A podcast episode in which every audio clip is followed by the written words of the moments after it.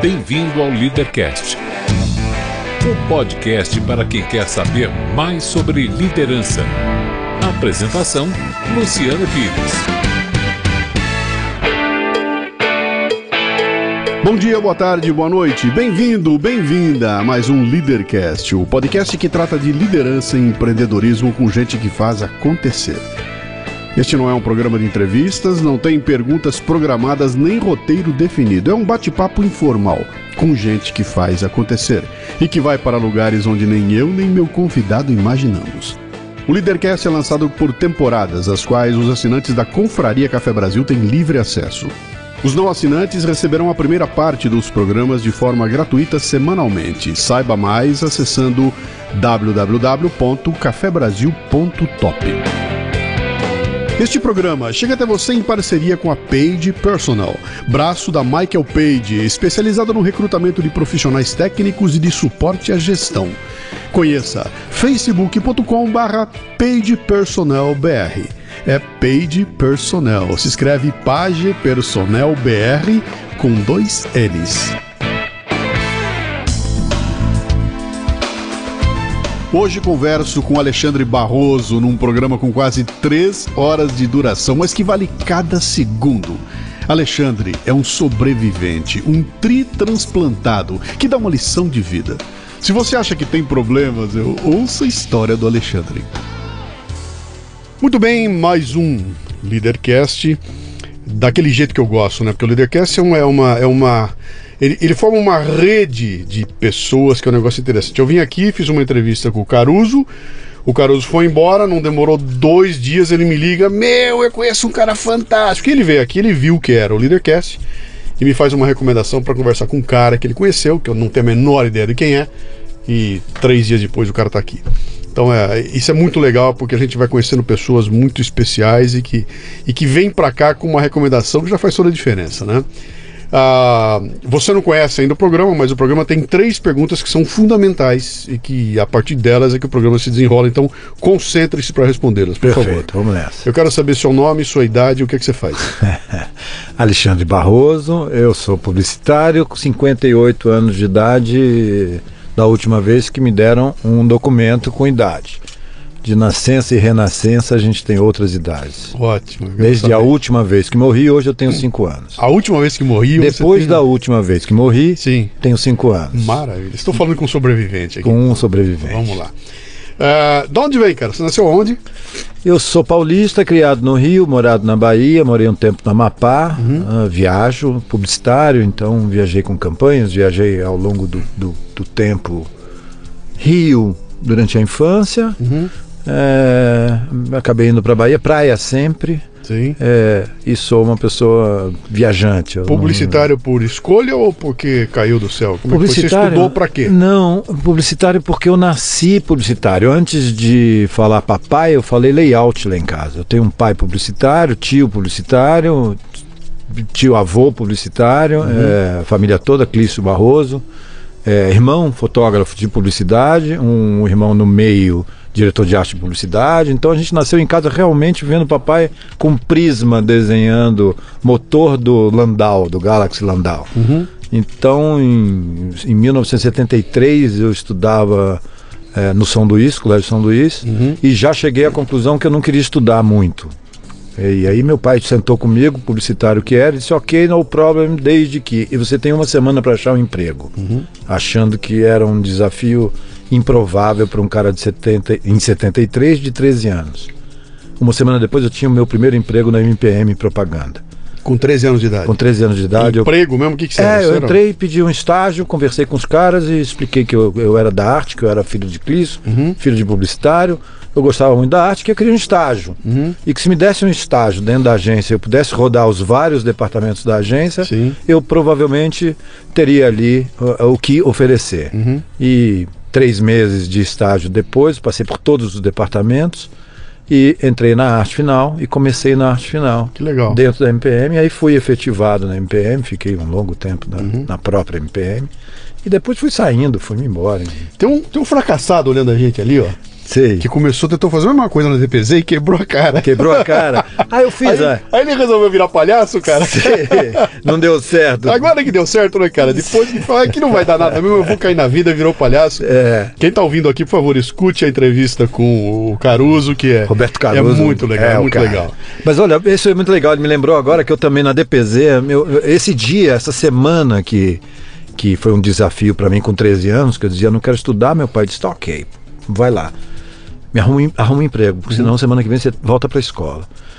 A primeira que eu fui, eu morava no Itaim Bibi, e ali naquela região, era perto da Dacom, Sim, tinha DPZ. de vidro ali. é, e eu tinha meu meu raio de possibilidade com 13 anos era uma bicicleta. Sim. Eu saí de bicicleta e andei no raio que eu tinha para andar, procurando a, a tal da publicidade, que era o que eu já ouvia, sabia, conhecia um pouco. E aí fui na DPZ. Uma das que eu fui foi DPZ. Uhum. Que me achou arrogante, achou um garoto muito ousado entrar lá com 13 anos e dizer que queria um emprego na DPZ. E os caras, ok, toparam. O pessoal da arte topou, me colocou. Ah, você quer arte finalista? Você é um arte finalista? Nesse tempo não tinha fotoletra. Você marcava, você colava com. Nossa, era tem- letra tem um- por letra. cara, tem um povo ouvindo a gente aqui que deve estar boiando. Você falou em prisma, agora você está falando em fotoletra. É, Esse povo aqui não, não. tem a menor ideia, Ideia do que se acontecendo. Então, trata, Cara, não. vai no Google procurar É. prisma para fazer arte final e fotoletra que você vai descobrir gente, o que é. né? é, é, tipo de letra que a essa altura eu sei. As pessoas estão nos computadores e dizem que tipo de letra é esse? E o cara fala, é aquela que tem no computador, né? Uhum. Isso Ninguém nunca marcou uma Times New Esse Roman, debate, isso corpo aqui, isso- 16. Isso, isso aqui é um micro.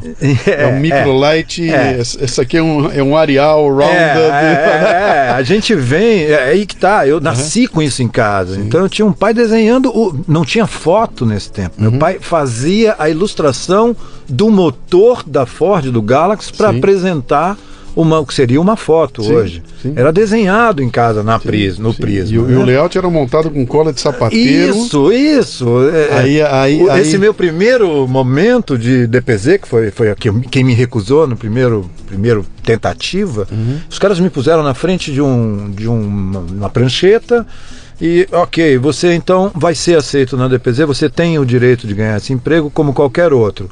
Você tem 60 minutos para montar um balancete de banco. Um balancete de banco montado na cola de borracha Sim. letra por letra, porque não tinha essa altura nada, letra por letra, cara, eu olhei para aquilo e falei, ok, é comigo mesmo. Sentei, comecei a fazer. Aos 15 minutos do segundo tempo, eu percebi que eu não ia conseguir chegar nem na metade. Comecei a, a- a cantar essa bola, dizer, olha, gente, vocês foram muito sacanas comigo, porque é impossível realizar uma montagem de balancete de banco em 60 minutos. Você deve fazer isso há 20 anos. Mas eu fui até onde eu consegui. 60 minutos depois eu levantei e falei para eles: Ok, muito obrigado, vocês foram muito bons comigo, porque eu acabei de entender que eu não sei nada ainda. Realmente eu sou um moleque, eu vou procurar então não um emprego, mas um estágio. Sim. Quando vocês tiverem um estágio para me ensinar a fazer isso em 60 minutos, eu volto se algum dia vocês tiverem isso para mim aqui. Isso foi ótimo, porque eu saí dali a pé com a minha bike, eu tinha uma Caloi, Caloi dobrável cor de rosa. Saí com a minha Caloi lá da Dacom é. e fui andando até a Groenlândia com a Brigadeiro, onde era MPM. Experiente, agora experiente. Sim. E entrei na MPM, bati na mesma porta de arte final e digo, gente, eu preciso de um estágio, aprender alguma coisa dentro da agência. Uhum. Eu sei que eu posso servir para isso. E se vocês me derem essa chance e um estágio, Uhum. eu tenho certeza que eu vou corresponder. Três meses depois eu fui. Meu, da Então, onde contratado. vem, da onde vem essa essa essa falta de simancol, cara? Essa absoluta ah, ah, irresponsabilidade de um moleque de 13 anos, um fedelho, Isso. entrar numa agência e dizer vim, vim procurar emprego aqui. Pois é. De onde eu- vem isso, cara? Vem do tesão de vida que eu descobri que tenho desde esse tempo, desde que nasci mesmo, na primeira. É, não sei, inquieto, aquariano, inquieto, e, e, e fui pra vida, e eu sempre tive opinião, eu sempre fui um pouco à frente do que eles diziam ser o meu tempo. Cara, eu fui parar com 14 dentro de. E por causa dessa inquietude, Sim. fui parar num cara chamado Ingrunspunk, porque era um, era um psico, terapeuta de criança naquela época, levaram muito agitado esse meu filho, ele não para quieto, ele não quer estudar, ele quer ir, ir, ir, ele parece um cara mais velho. Ele está errado em alguma coisa, ele se mostra, ele quebra a cara todo dia. Vamos lá conversar com o terapeuta. E aí eu Fiz quatro sessões de terapia. Na quarta sessão, o Ingram Spoon era um cara muito conhecido na época, era uma referência da época. Seria o Isamitiba da época uhum. da criança, né? Cara, esse cara na quarta, na quarta sessão chamou a família e disse: Olha, ele não precisa terapeuta, ele precisa baixar a bola, ele precisa fazer as coisas e não contar tanto, porque eu ia lá, ah, quem, o que, que aconteceu? Ah, o menino ah, rebelde, o Alexandre Barroso, alguém nadou nu na piscina do, do, do prédio. Quem foi? Quem foi? Alexandre Barroso se apresentava, porque uhum. é honesto. Era eu e mais 15. Hoje isso tem nome, tá? Hoje ele já é transtorno de não sei o que, síndrome de bababá. Já deram nome para isso tudo. Na época ninguém sabia o que era. Não sabia o que era. era um problema. O meu, meu era um transtorno, se era um transtorno, era um transtorno de honestidade, porque eu nunca neguei as coisas que fiz, boas Cara, e como ruins. É que, como é que você lida com não? Não conheço. Eu fui produtor depois que entrei na publicidade, é, acabei migrando para produção de fotografia, de fotografia para o cinema, televisão. Na época eu fiz, o, eu fiz a troca do, do cinema, a gente fazia comercial televisão em, em 35 milímetros. E aí veio o Cine VT. Eu tive o prazer de participar da primeira experiência de transformação do cinema para o Cine VT. Uhum. Então fui produtor. Aí me tornei produtor por muitos e muitos anos dentro da publicidade. Produtor de cinema, fotografia e cinema. Não tem não. Eu não conheço, não. Dizer, a primeira tributo é a cara de pau, né, cara? É, e não tem não, não tem não. Então, é. em alguns, alguns trabalhos eu peguei, por exemplo, eu trabalhei para DM9 um período é, longo também, mas como freelancer, trabalhando para eles, produzindo para eles, e tinham as estrelas, os diretores de arte, estrelíssimas mesmo. Uhum. O cara não tinha tempo para me receber, para me brifar a produção. Eu, então, como, como eu vou realizar uma boa produção para aquele cara se ele não tem tempo para me dar um briefing? Uhum. Eu descobri que tem um jeito dele, dele me atender. Eu vou correr com ele. Então eu, eu pegava o briefing, eu colhia o briefing correndo de manhã. Uhum. Uh, o, cara, entre seis da manhã e sete da manhã, ele corria na Avenida Paralela, no caso, lá na Bahia. E tava eu do lado do cara brifando. Vem cá, como é que é? Como é que é? Como é que você vai querer aquele ator? Não, o ator é tal, a cara do, da campanha é tal, o briefing é esse. Ok. E vamos 10 fazer. horas da manhã eu estava com, com, a produção pronta dentro da DM9. Uhum. Então em 5 minutos o cara me recebia e a produção estava pronta. É isso aí, cara. Isso, isso é um insight não maravilhoso. Tem não. Vou te dar uma dica aqui, uma. Aliás, eu não devia nem falar isso porque o, o sujeito fica insuportável, né? Mas quem faz a parte de a parte técnica do programa aqui todo é o Lala. O Lala Sei. Moreira, que trabalha comigo já há uns 8, 9 anos. Sei. Ele é o editor do Café Brasil e também o editor aqui do Leadercast, né? E o Lala, tecnicamente, é um cara irrepreensível, ele tem 30 e tantos anos de rádio, então ele senta na máquina dele e pilota aquilo de um jeito que sem ele era difícil que a gente conseguisse produzir um programa como eu produzo hoje aqui, né? E pensando nos atributos que o Lala tem, né? Eu falei, cara, qual é a coisa mais legal que o Lala tem? O Lala não diz não, cara. Não tem não. É. Não, vamos fazer tal coisa? Não conheço ele, isso. Não, ele não vem com uma explicação também. do porquê que não dá para fazer, entendeu? Não, não tem aquela história de, ah, não. não e, e hoje em dia, para você achar um cara que chega na tua frente e fala, vamos, é, a maioria vem te explicar por que, que não dá, por que, que hoje não pode, por que, que é impossível. E você que tem um, um fogo no rabo, que é um cara que produz, que quer fazer acontecer, encontrar diante de você um sujeito que é um tronco, né? Tronco de enxurrada, né? Enrosca é terrível, cara. E muita coisa não anda. Eu, eu diria para você o seguinte: a, a maior dificuldade que eu tenho hoje de encontrar gente com quem trabalhar bem é encontrar gente que não diz não. É Entendeu? isso. Que vamos resolver. Vamos, eu, eu, quero saber o seguinte: qual é a encrenca que nós temos que ultrapassar para fazer acontecer? Exatamente. E não é as encrencas que não vão me deixar fazer. Isso eu já não preciso mais, cara. Isso sai da frente que faço eu, né? Exatamente. Isso é um insight legal. Esse é o problema. A gente acaba tendo que fazer. Eu acabei por muito tempo, fiz para fazer, tive que fazer o é. de todo mundo. É isso aí. Mas no problem. Se eu puder ensinar alguém e dali surgir alguém que, que possa uhum. seguir assim, legal, criamos mais um assistente bom, sim, sim. um outro cara que tem essa pegada. Sim. Isso, inclusive, foi o que me salvou ao longo da vida. O não, eu não conheço. Sim. O não, eu já tenho. Sim. Então, a questão é agora não né? a gente tem, cara. Sim, tá na mão, não. O não é o mais fácil. Sim. Eu não conheço não e não paro em não nenhum. Sim. É, o, é a condição básica do ser humano é viver nu e ser comido por um animal e passar frio e fome. Esse é o básico, ele nasce assim. E o resto da vida dele é fazer com que isso não aconteça. Não então eu tenho que achar comida, eu tenho que achar roupa, eu tenho que achar abrigo. É uma briga eterna por isso, né? É, Se você tiver agregado a essa briga eterna um não, é só mais trabalho na tua vida. É, Mas legal, a gente voamos um pouquinho aqui. Foi mas o vamos- não vamos- que me salvou, depois voltar. você vai saber É, disso. Então, vamos, vamos continuar nessa história toda. Aí você vem lá produzindo, etc e tal. Em que ano nós estamos? Ah, eu produzi de 1976 ah, até muito pouco tempo atrás, vamos dizer, até 99 eu produzia, aí de novo eu dei uma volta enorme porque fui para um monte de agência, fui para um monte de, de estados, eu fui viajando, entrei em campanha política, Sim. acabei em campanha como direção de, não na campanha, eu diretor técnico de cena, né? Sim, sim.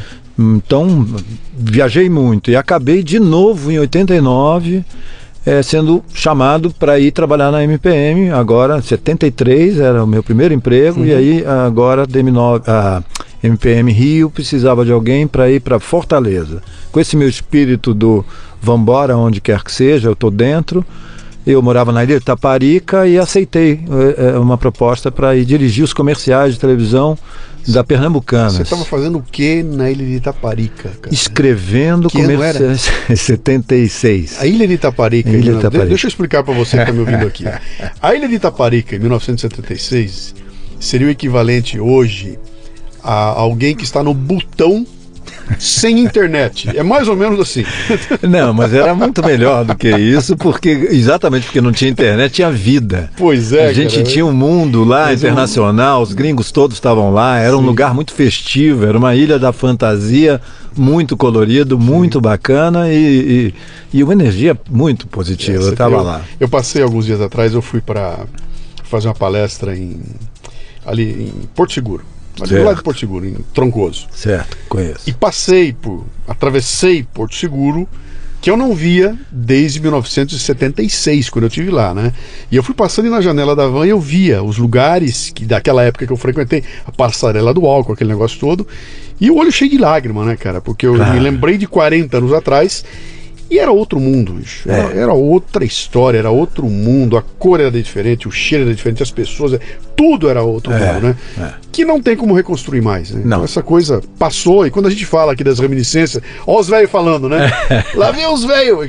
Quer ver que ele vai dizer que era melhor naquela época? Cara, era, melhor. outra história, É, bicho. é, é, era uma outra Era história. outro mundo. E- mas eu venho resgatando isso. Eu acho que hoje, até é, fora um pouco, viajando um pouco mais, mas assim, eu acho que o, o modelo econômico faliu. O modelo político, a proposta do que nos ensinaram. Meu pai me criou para ser honesto, para ser um cara trabalhador, para ser um cara que, que né, honrar, honrar, honrar Sim.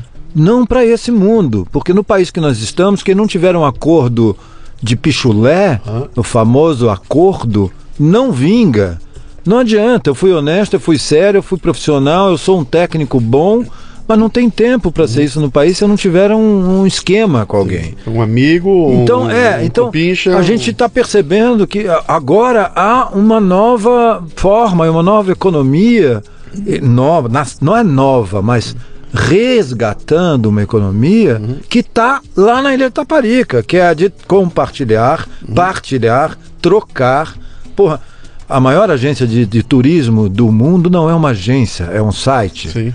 O maior alugador de casa do mundo não é, não é uma imobiliária, é um site É, nós estamos, nós- que troca. Nós, estamos entrando na economia do relacionamento, ah, mas é outro tipo de relacionamento. É, não é, não é. é. o do capitalismo e de tá compadre. voltando. É um outro, é um Então, outro relacionamento. olha, Trancoso hoje está lindo, a, a costa toda da Bahia está linda, a Ilha Taparica, ainda que falida, ainda Uhum. que sem apoio governamental, tá lindo, porque eu estou indo para lá plantar. Hoje eu estou plantando orgânico Uhum. em Londrina, é, eu estou fazendo site, eu estou sobrevivendo de um, de, um, de, um, de um sufoco que a gente passou há pouco tempo, Uhum. mas de uma nova forma de economia que menos é mais. Uhum. Não tem escritório, não tenho. Não tinha- há pouco tempo eu tinha, eu tinha empresa Uhum. formal com um monte de funcionário que todo mundo ganhava bem, menos eu. Sim, E agora eu, eu não ganho bem, mas eu vivo muito melhor. sim. E é muito melhor. E é, de certa forma, essa volta. Uhum. Porque o que a gente viveu em 76, uhum. o que a gente viveu nessa época dos anos 70, que é, que é uma geração que falou de, de um certo, um certo. Ah, é hippie, não é hippie. Eu não fui hippie. Eu não fui hippie, mas aquele conceito bacana das flores de partilhar é o mesmo conceito Você que está tá chegando nos que está voltando, exatamente. Nós estamos voltando para a promessa que foi feita para nós nos anos exatamente. 60. Exatamente. Olha aqui, ó, esse é o mundo. E a melhor buscar. promessa é. de hoje é a volta para as flores coloridas hum. num food truck, num, num, num carro de orgânico, é, alugando, nadando, vivendo, me queimando. Uhum. É isso, quer dizer, vida, saúde. Vamos lá, meu amigo. E aí? Aonde é que a vida te leva? Olha, a vida tem me levado para muitos não, lugares. Volta lá, mas... volta lá. Em 99, o que que vem? O que acontece? 99, é, a IMPM me chama, por um acaso me descobre na Ilha Taparica, eu estava na ilha... É, imagina você, em 99 eu tinha parado tudo porque eu fazia uma produtora de cinema na Bahia chamada Videograve, eu era um produtor, um diretor de comerciais e um, um coordenador de produção é, de alto nível nesse tempo na Bahia, a, a maior produtora da época e a gente não parava, era um trabalho atrás do outro, naquela vida maluca e tal. Eu cheguei à conclusão que eu ia morar na Ilha Taparica. E retorno para a Ilha Taparica de novo nesse tempo, e trabalhando em produção e levando uma vida com qualidade. Então, uhum. fim do dia, atravessar o barco para desopilar o cérebro e ir embora, Sim. deixar para trás a neurose, a loucura da própria publicidade. Aí me ligam de Fortaleza, do Rio, na verdade, MPM de novo, saudosismo, MPM porra, cara, você tá aí, você tem muito a oferecer, a gente gosta do que você faz e a gente quer te levar e precisa alguém forte em Fortaleza, porque a conta da Pernambucanas era a conta que fazia a diferença para que a MPM na época era a número um em faturamento, ela não podia perder a conta da Pernambucanas e a Pernambucanas queria uma agência e um atendimento Local. lá Sim. em Fortaleza, onde era a Lundgren. Então montou-se uma, uma, uma estrutura bem boa de cinco andares, um prédio bacana, né? E levaram bons profissionais daqui e eu, por sorte, fui escolhido para ir para lá também e estava disponível, porque estava na ilha, conhece despojamento, o famoso não, não tem para mim. Uhum. Quer ir para Fortaleza? Eu quero, vamos embora. Vou para Fortaleza. Já estava dirigindo, já estava saindo da coordenação de produção para direção. Casado, filho. casado, com filhos, dois filhos. É fui-me embora, peguei as, peguei as crianças e saí da ilha e fui num acordo de que se alguma coisa não desse certo, eles teriam como pacto que me devolver na própria ilha. Então, quando não der mais, vocês me devolvem aqui na ilha. E ok, assim foi feito. E, uhum. Bom, fiquei lá um longo tempo, muito bom, um longo tempo, uns três anos dentro da MPM em Fortaleza, até que o núcleo acabou, eles mudaram para Brasília, aquele aquela agência estava se mudando para Brasília para continuar o atendimento, mas via Brasília, então veio o convite, ok, nós vamos para Brasília, você quer ir para Brasília? Não, não quero ir para Brasília. Essa não é a minha pegada, minha pegada continua sendo saúde, qualidade de vida, perto do mar, então é, voltei para voltei para a ilha, como tínhamos combinado. Uhum. Então volto para a ilha em 98, 99 acho que é isso, né? A gente estava 89, não, 89, 92, 94, eu voltei para para a ilha de novo e da ilha continuei então aqui agora minha casa, minha residência é ilha e eu trabalhava em Sergipe, no Amapá e em Salvador, freelançando com comercial de televisão. Legal. Dirigindo. Foi ótimo, foi uma experiência bem legal também, porque pude experimentar de viver com qualidade mesmo de uhum. vida. Em vez de ter carro, tinha uma lancha e, e vivia e uma moto uhum. e saía dali para o mundo. Foi muito bacana, muito muito positivo essa experiência e me ensinou muito a sobreviver em qualquer situação Legal. e já um pouco fora do sistema. Legal. Porque não adianta, eu não fiquei, eu não virei eu acho até positivo, eu não virei Nizam, eu não virei um mega e nunca pretendi, acho que eu nunca seria mesmo. Uhum. A gente é de um, de um tempo e de um trabalho que o legal é ser criativo. Sim. Quando esse trabalho deixa de ser ser criativo para ser gestor famoso e conhecido, eu já não sei fazer isso. Isso é, é um, é, é, é um upgrade que não era você, o meu. Você tem uma consciência, uma consciência de, de limite. Eu não preciso de. Eu, outro dia eu estava fazendo um programa, eu estava comentando que um cara, eu falei que se eu fosse um se eu fosse o, um, um, um, desses bilionários aí, ele lançou um pouco tempo lá, lançou, eu não me lembro quem, quem foi o Warren Buffett, um deles lá, que doou, estava doando o dinheiro dele de montão e disse que ia escrever um livro para bilionários, para bilionários, dizendo o seguinte: como viver com 500 milhões de dólares? não precisa de 8 bilhões. Não, ninguém precisa Você de não precisa de 100 bilhões, bilhões não. cara. Você com 500 milhões a tua vida tá feita, né? E ele tá falando sobre a questão do limite, cara. Até, até quando dá, cara? Eu preciso ter tudo isso. Eu tenho que ter uma empresa com 100 funcionários, cara, com mil funcionários. Eu preciso faturar 100, 200, 300, 500, né? E eu falo, a consciência desse limite é o que faz você extrapolar. Alguns dão certo, outros se matam no caminho. Mas eu não sei bem o que, alguns... que é, é, é. Né? Qual é o conceito de alguns dão certo? Dar certo é ter ficado famoso e rico, é, provavelmente, mas cara, me diz aí o que, que eu, deu eu, certo. Eu acho, não, acho que o conceito dá certo é o seguinte: é. é o cara tá, tá feliz na posição que você tá. É, é, Esse okay. é o conceito pra mim. Se for feliz, Pega tá. Lema, Paulo é. Leman, o maior bilionário brasileiro, compra coisa que não faz. Você lê a, a, a, biografia do cara, o cara é um tubarão, o cara não para um segundo, pergunta pra ele, você tá feliz? Se ele falar que eu tô, ele deu certo. Entendeu? Talvez outro lugar dele falar, cara, não vi meus filhos crescer, tô insatisfeito, sou bilionário, todo mundo chega perto de mim quer meu dinheiro, pois eu não é. sei se a mulher que eu tenho tá comigo por quê, e eu sou profundamente os infeliz com meu ficam, bilhão. É, né? os valores ficam o, muito difíceis. Se eu não me engano, eu, eu, eu participei agora dos eventos recentes e eu, eu estava lá, e acho que foi, foi o Clóvis de Barros fazer uma palestra onde ele fala sobre o que é felicidade. E ele falou: Eu estava pensando sobre o que é felicidade, eu fui buscar alguns ícones que, de acordo com o preceito de, de, do que é ser feliz no mundo, esses caras tinham atingido o grau 100. Tinham tudo. Um é o Michael Jackson. o outro é a, é a Amy Winehouse, o outro é a Amy Winehouse. Refém da e ele foi citando loucura. os caras, falou, cara, nenhum deles passou dos 50 anos de idade, cara, que morreu tudo, é. né? Morreram todos e, e esses caras tinham um grau 10. Quer dizer, quem sou eu, né? Então quem sou eu para querer chegar lá. Então acho que eu tenho que baixar minha bola e saber onde é que está esse Certamente esse grau aí, né? eu aprendi aí nesse meio de caminho que menos é mais. Eu é. não queria ser uhum. o Mega e o eu, eu nunca aspirei ser. Uhum. Eu fui amigo, eu sou amigo do Nizam e fui líder cristão com o Nizam com 17 anos de idade, na Bahia. Fomos lá para a gente se formar, poder ser líder, para dar apoio aos encontros de casais. Sim. Na época era uma era uma febre que estava ocorrendo. Eu me lembro muito bem disso. Ia ser bacana, você tinha, tinha o gen, ter... era da garotada, a meninada era o gen. eu me lembro disso aí, me lembro bastante. Fui ser líder cristão, um barato, adorei, mas eu, na verdade, eu fui de novo para esse lugar ser questionador. O que que esses caras estão falando? Uhum. Por que que eu tenho que ser um líder? O que que é ser líder cristão? Para que mesmo funciona isso? Se afinal de contas o único que toma o vinho é o padre. Porra, que sacanagem. É, uhum. Fui questionar, fui é. questionar dentro do. Saí de lá lindo, chorando, elevado, maravilhoso, maravilhado com tudo aquilo. Acabei sendo escolhido no último dia, a última pergunta que eu não tinha como resposta no último dia é, se referia a essa brincadeira do, do vinho. E aí o padre, na missa final, contou qual era a razão do, uhum. do uso do vinho e ele ser o representante, mas que poderia ser qualquer um. E entre 200 pessoas que estavam nesse evento, ele levantou o dedo e apontou um que pudesse representá-lo tomando vinho e esse cara fui eu, que era o último. Então a resposta veio uhum. no último momento da, da, entrevista. Então, muito da entrevista não da, da missa.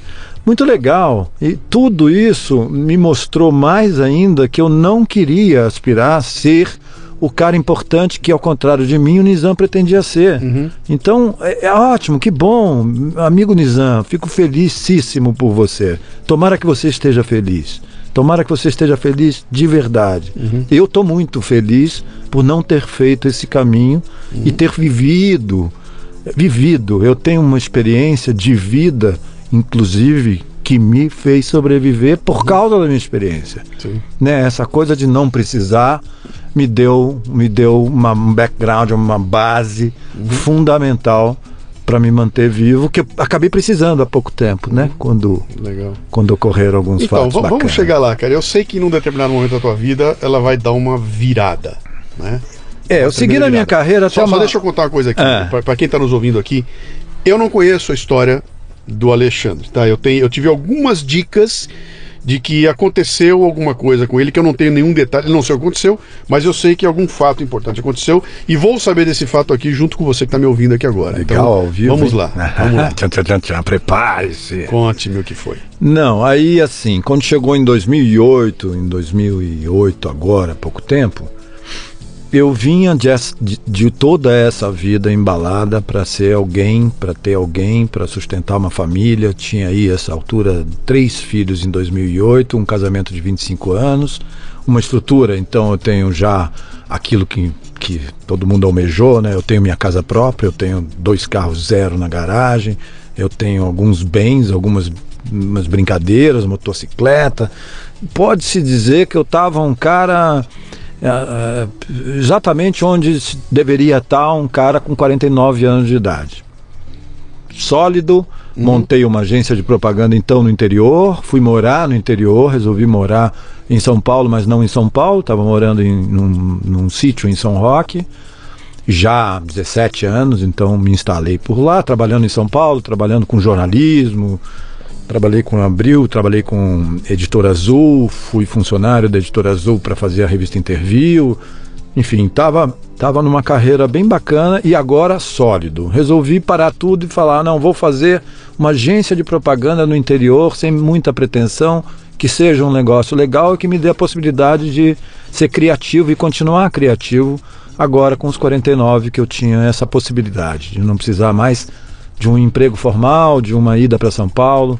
Me estabeleci então no interior. Não havia, não havia perspectiva de vou me aposentar. Nem maneira nenhuma, ao contrário. é eu quero ter um trabalho que me preencha. E, e me deixa ser, me deixa ser criativo e continuar criando, porque chegou uma hora que a gente estava funcionário de um sistema. Então agora eu tenho que fazer o, o trabalho que o nosso diretor comercial trouxe como briefing, e eu tinha que trabalhar para o diretor comercial e não para o cliente. Sim. Eu não tinha possibilidade dentro de agência, a gente acaba não tendo a possibilidade de ter o contato, era um formato ainda muito fechado dentro de uma caixinha, e acabou que a gente estava trabalhando escravo de um sistema e não de um processo criativo. Você não- Você não estava a serviço do teu sonho, você estava sendo pago É. para para fazer o sonho de alguém. Isso, e aí começou a incomodar isso. Então eu em 2006, 2005 montei uma agência no interior para trabalhar só com um pequeno número de clientes, uma coisa reduzida,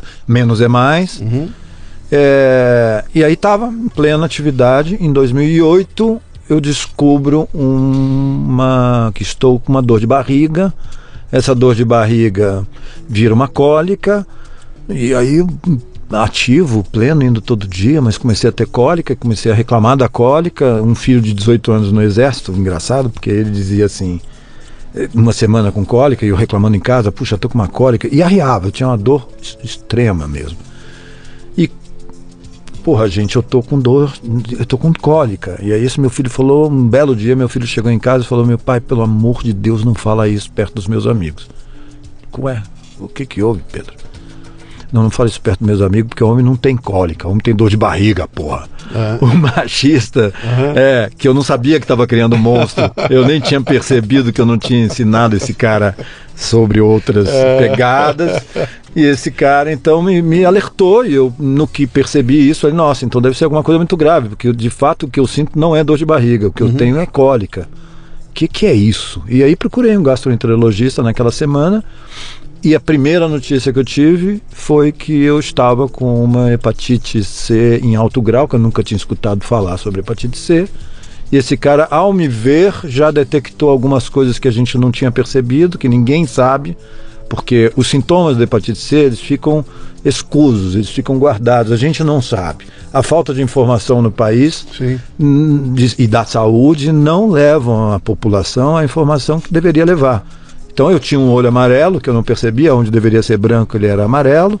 Eu tinha um xixi escurecido, quase é, com uma cor puxando para uma Coca-Cola, mas eu não sabia do que se tratava.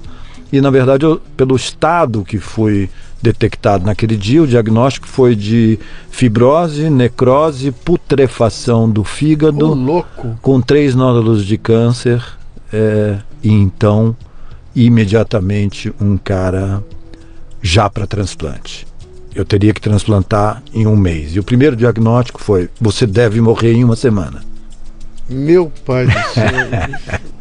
Eu não sabia nada da hepatite C até a semana passada. Uhum. Esse dia era uma quarta-feira. E aí os meus parâmetros passaram a ser como meta quarta-feira, porque eu devo morrer em uma semana.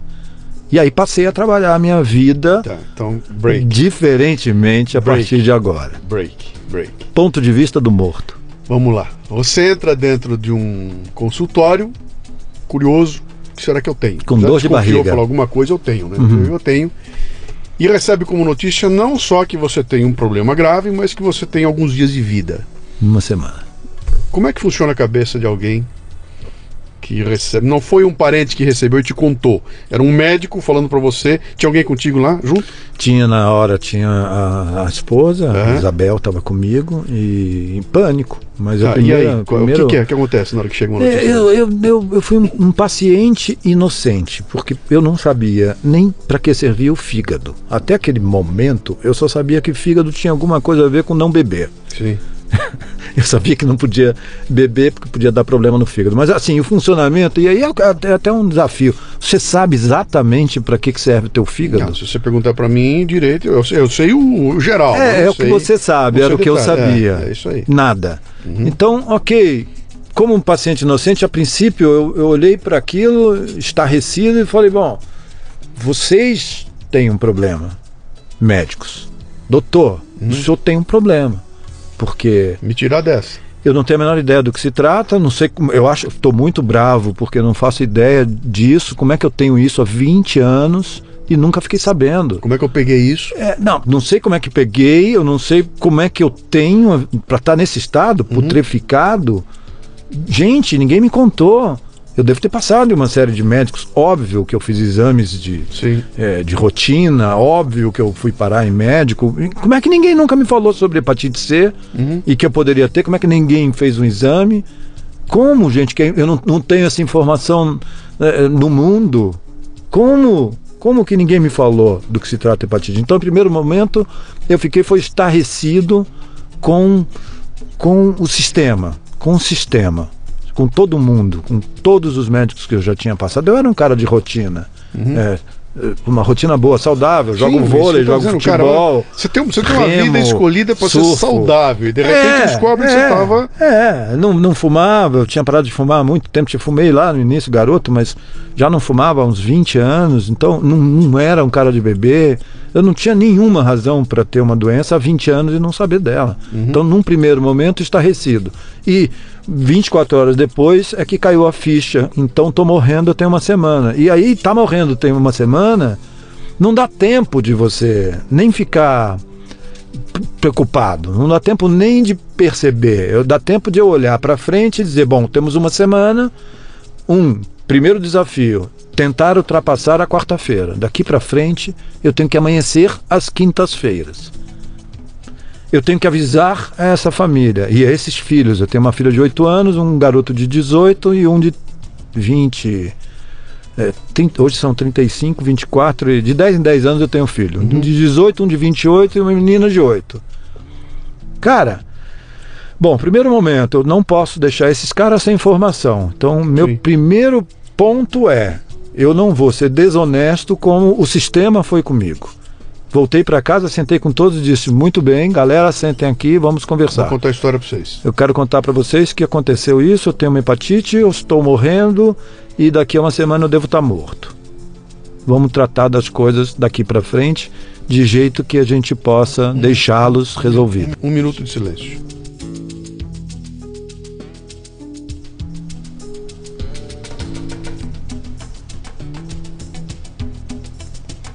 Tá bom.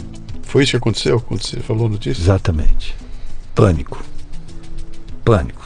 Todos estarrecidos. Me deu muita pena. Nesse momento eu fiquei realmente com. Foi, aí comecei a me preocupar, então não mais, e já não comigo. Mas então a partir dali, o meu foco passou a ser o que eu poderia fazer nessa semana Para aliviar. por essas pessoas. essa- essa turma Porque toda. eu não tinha um problema, eles tinham um problema. Sim. Os médicos não, não, não entenderam nada, porque eu, eu olhei para eles e imediatamente disse a eles: vocês têm um problema.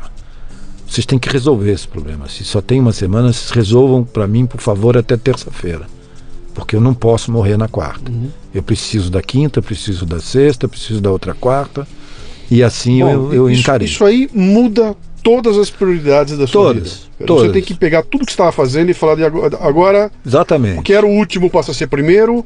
Tudo que eu não falei para esses moleques em 20 anos eu vou ter que falar Exatamente. agora. Em uma semana. Uma semana. Aham. Como é que é isso, cara? Como é que se reorganiza essa. Eu, como Não, ter cabeça não, não pra- reorganiza. Não, porque tem gente, tem gente que entra em parafuso e É. depressivo e É. acabou. Não, não E tive aquele. Eu não tinha como é, como é que foi, cara? É bem Qual é isso mesmo. Não, não tem truque. É, eu não tenho tempo, eu não tinha o não, eu não vou morrer. O não continuava, já veio de dentro da produção. Então, é, primeiro, eu não posso morrer.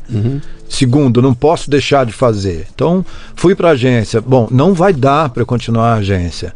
Já sei que não vai dar porque eu não estou com tempo para atender a agência. Eu tenho que atender a essa necessidade. Como é que eu me livro disso? Ok, vamos lá. Entrei num circuito de exames urgentes, exames urgentes, e, e aí começou também. Não tem mais tempo. Aí começou a entrar numa roda viva de. Eh, não tem dinheiro, não tem. eh, não tem Plano de saúde. plano de saúde, porque o plano de saúde não cobre, porque é uma doença crônica, pré-existente. Eles começam a alegar, começa uma briga, mas eu não tenho tempo, porque quarta-feira eu morro. Não vai dar para eu ir brigar com o plano de saúde. Então, não estou com tempo, vamos embora. Vou fazer os exames, eu vou tirar o que tenho de onde tiver para tentar sobreviver. Eu preciso passar quarta-feira. E aí começou uma rotina, é, exames, exames, exames, tudo exame caro, muito caro. Não tem dinheiro que pague. A doença, depois eu fui descobrir que a doença realmente não podia é, ser bancada por ninguém, seja você quanto for um mega black blaster, o maior empresário do mundo, é, quando você cai para um transplante, isso é feito pelo SUS. E Não pode ser feito de outra maneira. Não tem. Eu a princípio achei arrogante publicitário que era, Sim. egotrip total. Primeira semana comecei a perguntar, olhar para o lado e perguntar onde é que eu encontro um fígado para eu comprar. Eu preciso de um fígado em uma semana, eu vou ter que comprar onde é que vende. E entrei pelo mundo da, da busca. E aí percebi que não tinha e comecei a fazer as, as rotinas de exames. Não pararam, acabou o dinheiro, eu fui, fui fazendo, acabou todo o dinheiro que tinha investi, todo o dinheiro, o que tinha de sobra. E aí comecei a entrar nos dinheiros do que não tinha, então vendi os carros zero. E assim foi, foi. Eu fui ultrapassando as quartas-feiras com exames e com tentativas de solução. Como não tinha solução é, em nenhuma clínica particular, em nenhum. Eu fui parar onde tinha que ser. Então, o primeiro foi o Emílio Ribas. Eu, esse, esse gastroenterologista me dá o diagnóstico. Do diagnóstico vou para um centro de um centro de referência, que é o Emílio Ribas, que trata de AIDS e trata de doenças crônicas. Esses caras me, me fizeram uma, radio- uma radiografia, é, mesmo uma semana dentro desse lugar, e os caras me xerocaram inteiro, né? E vieram com, com mais dados. Então agora você está de fato num momento que só o que pode te salvar é um transplante, mas nós vamos tentar uma quimioterapia através de um interferon ribavirina, é uma, é uma dupla, é uma mistura quimioterápica que poderia, em 11 meses, é, Estabilizar. estabilizar ou pelo menos retroceder a hepatite, que era quem estava estragando o tal do fígado. Eu já tinha estragado o tal do fígado. Mas em, em quatro semanas de tratamento, cara, isso é absurdo, porque aí eu comecei a entrar nas drogas pesadas que me Inter- tiraram sim, do circuito. Sim, Eu Isso tomava quer dizer, entrou um alien dentro de você que É, te transforma aí, em outra coisa. Cara, eu tomava uma. Um, você vira um zumbi. É, a, a- primeiro um zumbi você já de cabeça, né? Sim. Eu pensava 24 horas o tempo todo, como é que eu vou resolver, como é que eles vão resolver, o que, que eu posso fazer, eu posso me, me disponibilizar, e para mim é quero, vamos, topo, você precisa de uma colonoscopia, bora! Não sei nem o que é. É horrível, mas vamos embora. Agora você precisa de uma tomografia. Bora. Onde é que tem? Ah, tem. Vamos embora. E bora, bora. A vida passou a ser onde eu vou achar uma solução. Agora você vai tomar uma quimioterapia que vai te derrubar. Eu tomava o interferon na sexta-feira, às 5 da tarde, e recobrava algum sentido no domingo depois do almoço. Meu Deus do céu. Estribuchava, tremia. Em loucura, loucura. Você vai para uma cama e entra num estado alfa, suor, sudorese, tremedeira, vômito. Sexta-feira, às 5 da tarde, eu tomava, domingo, depois do almoço, eu me levantava. Talvez eu me levantasse aí completamente caído. Começou a cair tudo. Eu tinha 80 quilos, fui, fui regredindo. Né, chegou num momento que eu tinha 35 quilos. Meu Deus do céu. Em 2009 eu tinha 35 quilos, barriga d'água com 15 litros por semana, retirando água da barriga de 15 em 15 dias, com 15 litros, cirurgias. Uma loucura. Quatro semanas depois da tentativa com o interferon, então no Emílio Ribas, não deu certo. Os caras me transferiram para tentar um tratamento no CRT público, Uhum. Centro de Referência e Treinamento. Fui para a mão de estudante, passei a ser um case em São Paulo. Vamos estudar o Deixa, cara. deixa, deixa eu dar um break aqui para aliviar você que está ouvindo a gente aqui. Eu estou diante de um cara com aparência saudável, é, queimado do sol, é, uma aparência jovial, tá aqui de jeans, de tênis, tá de camiseta. A gente está conversando. no- Você jamais diria, olhando para ele hoje aqui, que ele passou por esse perrengue todo. Então, você que está nos ouvindo aí, o final é feliz, tá bom? Ah, cara, nossa, Continua, a continua. melhor parte da minha vida é agora. Continua, continua. Eu aí? saí, eu tô chegando agora do Guarujá que eu tava remando, porque Aham. agora parte das minhas das minhas necessidades é ser feliz, que me ajudou e isso me fez a cura. Ser feliz, ser saúde, comer bem e viver bem. Então, isso volta não lá, tem tempo. Volta lá, já, já, já, já deu uma aliviada na turma aqui. Não, ok. Então foi um período muito longo. Eu fiquei, vamos dar uma rápida, quatro anos no hospital, é, em hospitais. Fui de Emílio Ribas para o CRT, do CRT para o Hospital São Paulo. Aí o Hospital São Paulo era chão público, chão, aquele chão. Não tem leito, não tem maca. O chão vermelho do corredor. é, do sistema de saúde que a gente conhece, que sabe que está falido no hospital público, é, principalmente em São Paulo, abarrotado. E, e- e quando você fala de quatro anos, uh, o, o que significa quatro anos? É uma rotina em que a tua vida passa a ser o hospital, é isso? Todos os Não é dias. que eu vou trabalhar Não, de não. segunda a quinta e no final de semana. Não, é, é todo dia. É uma em vida no hospital. dois meses eu percebi que não tinha mais condição nenhuma de trabalho, porque a única, a única objetivo era me manter vivo até quarta-feira. Então não dá para ir trabalhar. Quem estava contigo nessa, cara? Quem estava comigo nessa? Naquela ocasião, ninguém. Quem estava comigo nessa eram os amigos, Deus. Se aqui tem, sabe, essa coisa de descobrir Deus, que eu até aquele momento não tinha prestado atenção. E quem estava comigo era alguma coisa maior que me fez querer continuar. Quem estava comigo era o desejo de enfrentar e de continuar e de querer levar mensagem, falar com os filhos, criar os filhos. Quem estava comigo eram os filhos. Fundamentalmente os filhos estavam comigo. Você sabe que esse programa aqui é um programa de liderança e empreendedorismo. né? Esse, esse é o meu foco aqui, liderança Tá. e empreendedorismo. Tá. E eu cutuco muito nessa tecla aí porque ah, esse momento que eu quero bater aqui agora com você é o seguinte: é quando você descobre que quem vai resolver esse assunto sou eu, cara. Sou- Ou eu, ou eu. Ninguém vai aparecer no Neste céu aqui. caso, não vai me pegar pela mão e falar, vamos lá, que era você. É. Você tinha que fazer a escolha. Você, quando você falou assim, eu, eu tava para o que viesse pintar se bordar, quer dizer, tem que haver uma consciência lá de que a responsabilidade é 100% sua de fazer as escolhas. É. Por sorte, você tinha consciência. Você estava consciente para essas escolhas. Até um num período, ponto- sim. Sim. Então é isso que eu quero chegar. Quer dizer, você conseguiu conduzir as coisas até que num determinado momento. Lei acontece? da sobrevivência, cara. Eu sei que isso é lei da sobrevivência hoje. Mas naquele momento, é, sim, eu a princípio comecei a perguntar para os amigos. Os amigos não conheciam muito, não sabiam nada a respeito da hepatite C. E aí eu comecei a procurar no Google, aí vou procurar informação. Não tinha informação. Então ninguém sabia como é que se resolvia aquilo. E o estado tão avançado, com três nódulos de câncer de 3 centímetros, que a informação era: se eles passarem de 3 centímetros, eu perco você para o câncer. Então nós temos que conseguir um fígado e não compra fígado. Não tinha ninguém, não tem ninguém.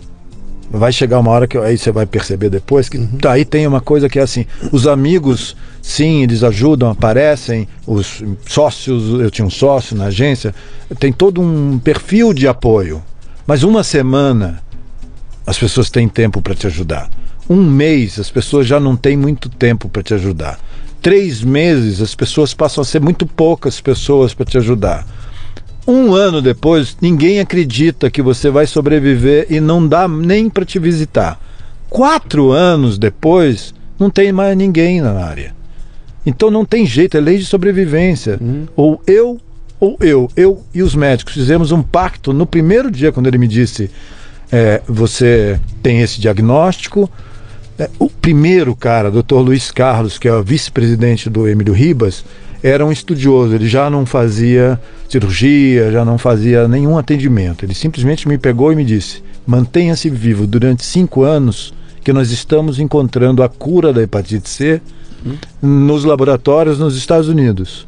Então, meu único pedido é, Alexandre, não sei como, mas mantenha-se vivo durante cinco anos. Você comentou lá atrás, quando eu te dei uma cortada lá para aliviar o esquema aqui, que é. você virou um case. É. Naquele momento você virou um case, isso. né? O que, que era aquele case? Cara? É isso. De, nesse momento, esse primeiro diagnóstico ele era tão escatológico que uh, o, o, cara, o estudioso, o cientista que estava descobrindo as drogas, viu em mim a possibilidade de ele trazer uma droga que pudesse experimentar num caso único uhum. de estado de gravidade e que, e que podíamos ser parceiros. Então, a partir daquele momento, eu assumi a postura sou eu, eu faço a minha parte, você, corpo colaborador de médico, faz a sua, uhum. É, a família, se puder, faz a dela. Se tiver amigos, ok, vamos fazer. Aí, e quando foi acabando, aí foi acabando. Não tinha mais os amigos, aí não tinha mais o dinheiro, aí não tinha mais a agência, não tinha mais o sócio. Sobrei eu. E uhum. continuei eu e os médicos. Então eu tinha na minha premissa o quê?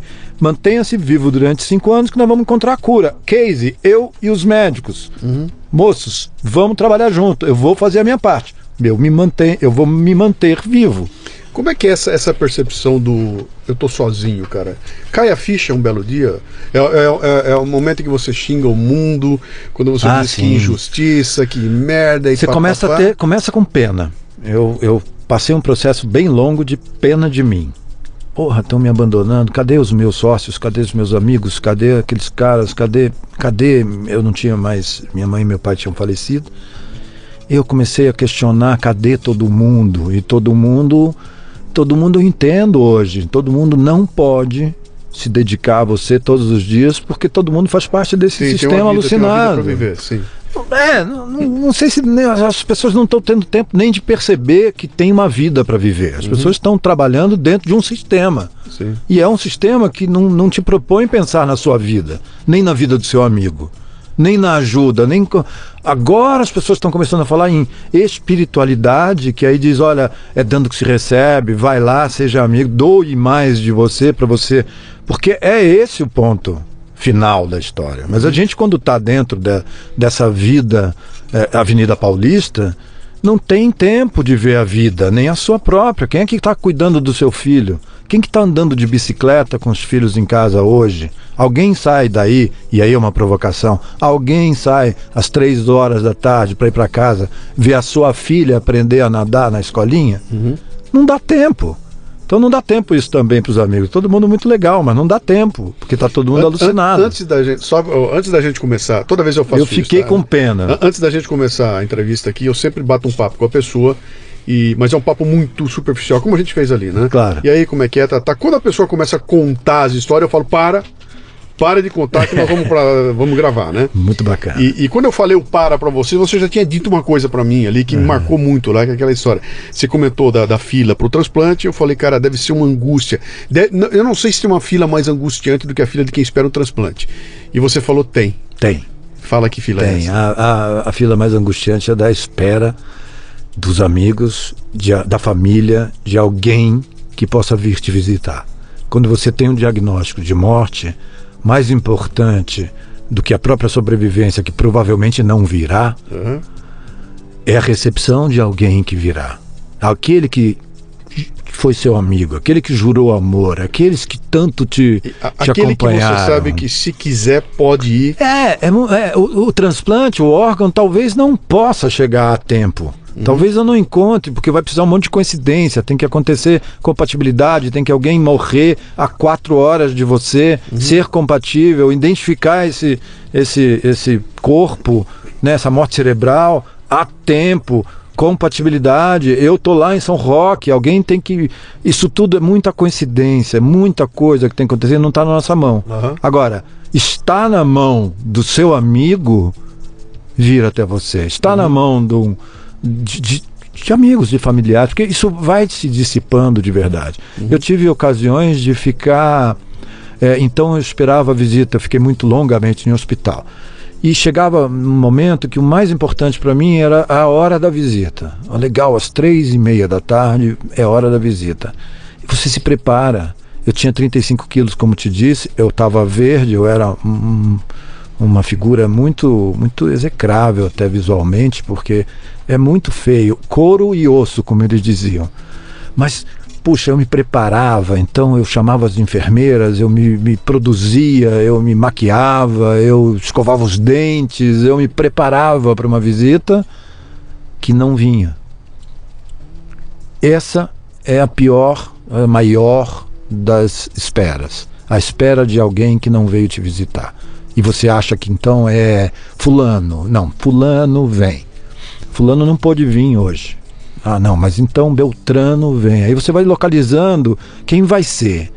Ah, não, puxa, aquele era tão amigo, tão presente na minha vida. O cara todos os dias viveu comigo, precisou, esteve, dividimos, mas ele não pôde vir. Eu vou E ele fazer um comentário. Vou fazer um comentário aqui que eu acho que é muito pertinente nesse momento aqui. Puta que pariu.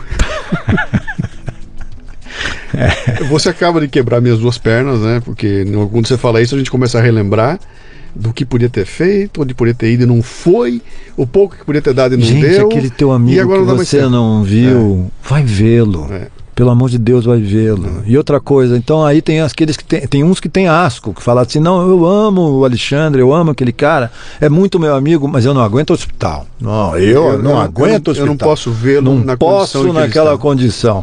Pelo amor de Deus, o outro diz, não, ele está morrendo, eu não vou ver mais o meu amigo, eu prefiro não vê-lo. Cara, talvez se você tivesse vindo, eu tivesse tomado um pouco mais de energia positiva, porque se você acreditar em mim, eu acredito mais em mim. Agora, quando ninguém mais acredita, nem, nem os médicos, que houve um momento que nem os médicos acreditavam mais na minha no meu retorno. Então, você só encontra você. Aí que eu fui para a infinitude, falei agora há pouco de Deus. Eu sei lá onde está Deus. Eu ainda que tenha sido católico, ainda que tenha sido formado lá, que tenha feito treinamento e tal, fui a vida inteira um, um, um, um cara que não, não, não acreditou muito nisso, né? Eu não vi Deus, para mim tem que ver prova dos nove, né? Sim, Cadê Deus? Pô, me mostra Deus mesmo, de frente, vem aqui, bate um papo comigo e tal. Demorou. Mas durante o processo eu acabei encontrando, eh, dentro dessa solidão, dessa falta que começou com pena, eu, eu comecei a trabalhar a pena em, ok, então não vou esperar mais a visita das três da tarde. Eu passei a ter aliados dentro do hospital e a cuidar do meu companheiro de quarto e cuidar dos outros pacientes. Eu passei a me entreter, o meu melhor amigo eram os, os médicos, os enfermeiros que também tinham problema. Passei a ser eu o cuidador. Eu tinha que dar de mim para o outro, talvez isso eu pudesse trabalhar a meu favor. O cara que estava pior do que eu do meu lado, uma vez recebendo a minha, o meu carinho, a minha ajuda, ele passa a ser meu aliado. Então, até a visita dele passou a ser minha. Isso foi engraçado. Teve um período que eu era visitado pela família do meu parceiro no parceiro, quarto. Porque eles vinham e iam.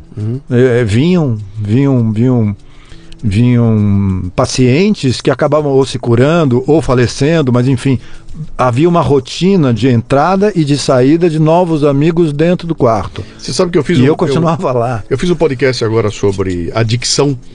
É um podcast que no meio dele eu, eu falo sobre os narcóticos anônimos. É um depoimento de um, do sujeito que é adicto, né? Que na nossa época era um viciado, né? E, e ele conta lá. E aí eu fui estudar o assunto e montei um programa. E o programa comenta lá dos narcóticos anônimos, fa- fala dos os passos, né? Os famosos passos que, que eles seguem ali. E um dos passos mais importantes lá é exatamente estabelecer uma comunidade onde a pessoa que tem o problema da adicção, o viciado, perceba que ele pode ajudar um outro cara que está numa situação É a igual a solução. dele. E ele fala: quando você tem a percepção de que, ah, tu, por pior que você esteja, você consegue ajudar alguém, aquilo começa a montar uma rede de auto. ah, eh, não vou dizer que é autoajuda, mas de auto. ah, energizar um ao outro e falou, cara, aquele é um dos pontos mais importantes. O que, que é? É a reunião do Narcóticos Anônimos que eu vou lá toda semana. Eu fico duas horas lá, ouvindo caras contando uma história que é parecida com a minha, e eu conto para eles a minha, e esse contar um ao outro cria um ambiente em que leva o cara para a direção é da cura, né? Positivo, de cura, de uhum. vontade, de querer. É isso. Os meus amigos passaram a ser. Eu, eu, eu, passei. Eu primeiro fiquei com muita pena de mim. E aí fiquei com raiva, fiquei muito chateado. Acusei gente que não vinha. Cada um que eu percebia que não vinha mais, eu dizia, puxa, ele era tão meu amigo. Eu comecei a ficar realmente rancoroso. Mas eu ultrapassei isso, porque é, é, compreensivo que as pessoas estejam dentro. Eles estão muito mais doentes. O mundo, a humanidade está doente. Eu só tinha uma doença clínica, física. E pude ver de lá de dentro da morte uhum. que o mundo está muito mais doente do que eu. Eles é que precisam de ajuda. Essa gente que não veio precisa de ajuda. Então eu tive que me re, re estruturar como vida, renascer como vida. E comecei a fazer isso no quintal de casa, dentro do meu quarto, com a rotina de passagem de outros caras que estavam em piores condições do que eu, uhum. alguns em melhores, e aí já iam embora. Que bom, que legal que ele pôde ir. Passou pela tua cabeça em algum momento pular do quarto andar e acabar com isso tudo?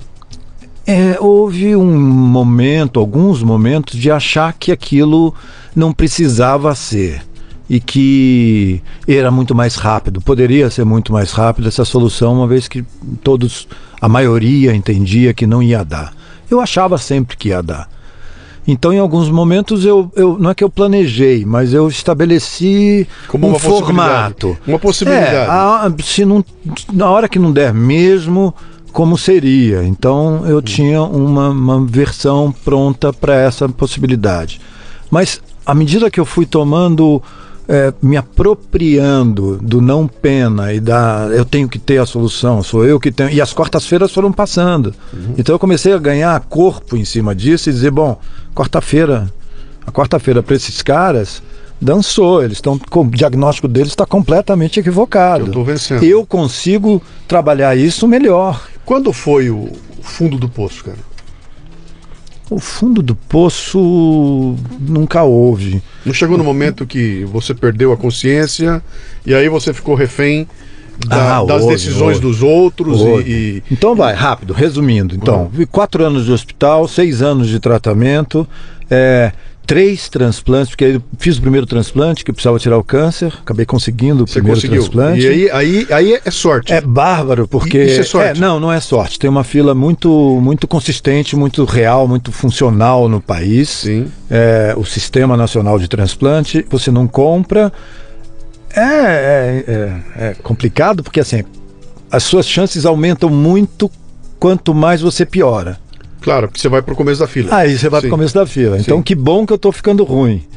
E quanto pior eu fui ficando, melhor as minhas possibilidades. Sim. E aí isso me criou um estado de ânimo legal, porque eu percebia que eu estava minguando, uhum. mas isso me mostrava que eu estaria mais próximo da possibilidade de receber esse órgão. Uhum. Sim, fator sorte. Preciso encontrar esse órgão e esse órgão ser compatível eu atravessar uma cirurgia que naquela ocasião, em 2009, 2010, quando eu fiz a. Então foram dois anos à espera de um órgão. Uhum. E eu precisava encontrar esse órgão compatível e atravessar uma cirurgia de 18 horas e sobrar vivo. Caramba. 18 horas de cirurgia são duas equipes de médicos de nove caras trabalhando em cima de você e que viram 18 horas, 9 horas depois essa equipe vai embora, entra outra e continua trabalhando. Ah, ah, o fator sorte, claro que tá, é, tem que ter. Os caras são muito competentes, são muito profissionais. Eu, eu acabei fazendo dentro de uma equipe modelo que estava nascendo, dei sorte no ano de 2010, Albert Einstein. Acabei... Pelo, pelo SUS. É, eu, eu fui andando, fiquei Sim. naquele dos corredores lá, fui parar no Hospital São Paulo, que era aquele que estava abarrotado. Ali tem uma passagem depois que eu vou te contar, porque eu, eu encontrei eu encontrei um jeito de sobreviver e de melhorar, melhorando a qualidade de vida de todos nós. Porque eu precisava gente do meu lado positiva. Sim. E quando eu cheguei nos corredores de Hospital São Paulo, que é o meu leito era uma fita crepe no chão vermelho, e na parede de trás tinha escrito leito 115. É o leito do Alexandre Barroso. Leito. Leito era eu no chão. Ah, no mas chão. Você fala chão mesmo? Chão vermelho, não, Não é tinha que tinha- maca, não, não tinha baia, não tinha quarto, abarrotado. Cara, e, e você, além de não, não. Você não tem controle sobre isso. Você Claro não tem não. escolha, nada. Não. É lá que te botaram. Isso. E tua família chega lá, olha você no chão e fala o quê? Família tem 15 minutos para olhar por um vidrinho lá de trás e não há o que falar. E não há o que fazer. Todo mundo, todo mundo desesperado. Aí sim entra todo mundo num clima de E total não, e- desespero. E não adianta gritar, não tem com quem falar. Não Piora muito a minha qualidade de vida. Porque eu já estava ruim. Agora, ao meu lado, estava eu e mais 165 pessoas no chão. Na mesma condição. No chão. Leito 115. É isso que nós temos lá. Eu fui visitar esse tipo de coisa. Bom, vou contar essa passagem que é rápida, mas é legal. Porque essa altura eu já estava meio, meio escolado em já não ter pena de mim, eu já tenho que atravessar tudo isso, eu tenho que enfrentar quarta-feira, entro nesse hospital, entro nessa fila. Isso era um absurdo, mas eu tinha duas possibilidades: morrer reclamando ou tomar algum tipo de providência para isso melhorar a minha volta. Porque agora não basta eu estar morrendo da questão física, agora eu estava morrendo psicologicamente com um monte de. A dor do outro é sempre maior que a sua. Sim. Então, ok. Uma vez na fila, a primeira noite, eu não só estava passando mal, doendo e com frio, mas também estava ao lado de um monte de gente achando que eles estavam muito piores do que eu e todo mundo reclamando. E sem atendimento, todo mundo reclamava também do atendimento dos enfermeiros, dos médicos, do hospital. E o corpo colaborador do hospital não consegue atender nem fazer o trabalho dele porque nós todos estamos reclamando. É uma bola de neve. Você está daqui no desespero, eles não têm como atender, estão no desespero, não tem maca, não tem família entrando, todo mundo brigando, cria um ambiente completamente fora de questão. É, então piora muito a situação de todo mundo. A primeira noite eu não dormi, já, eu estava com frio, estava doendo, não tinha atendimento, não tinha um leito, mas pior, eu não dormi porque aqueles 165 caras protestavam, brigavam, reclamavam, morrendo ao meu lado. Então, da segunda noite em diante, eu comecei a descobrir um meio de melhorar aquele estado é, esquisito que eu estava vivendo com todo mundo. Tem que melhorar todo esse corpo aqui de pessoas. Então, comecei a perceber: bom, gente, é o seguinte: não tem maca, não tem leito, mas tem 12 baias de médicos que atendem durante o dia. Às 10 da noite, eles fecham os consultóriozinhos e só voltam às 5 da manhã. De 10 da noite às 5 da manhã, As sobram mesas e macas dentro dos consultórios. Então passei a vislumbrar a possibilidade de melhorar a vida de pelo menos 12, aqui 24, porque então dava para dormir 12 na mesa do médico e 12 na, na, na maca. Passei a perceber isso e comecei a colocar os caras lá dentro. Quem achava que estava pior, eu então fui indicando, Você- gente, você- vamos criar um estado virou, positivo. Você, você virou um dirigente do movimento do sem Isso, leito. gestor. O movimento do sem leito era você. o- Exatamente. E aí saquei e comecei a colocar, olha, vamos fazer o seguinte, você tá pior do que eu, tá muito pior do que eu. Faz assim, você passou a noite inteira reclamando, doendo, achando que você tá muito mal. Faz assim, você vai pra maca. Menos um pra infernizar a nossa Mas noite. deixavam ir. Não, claro que não.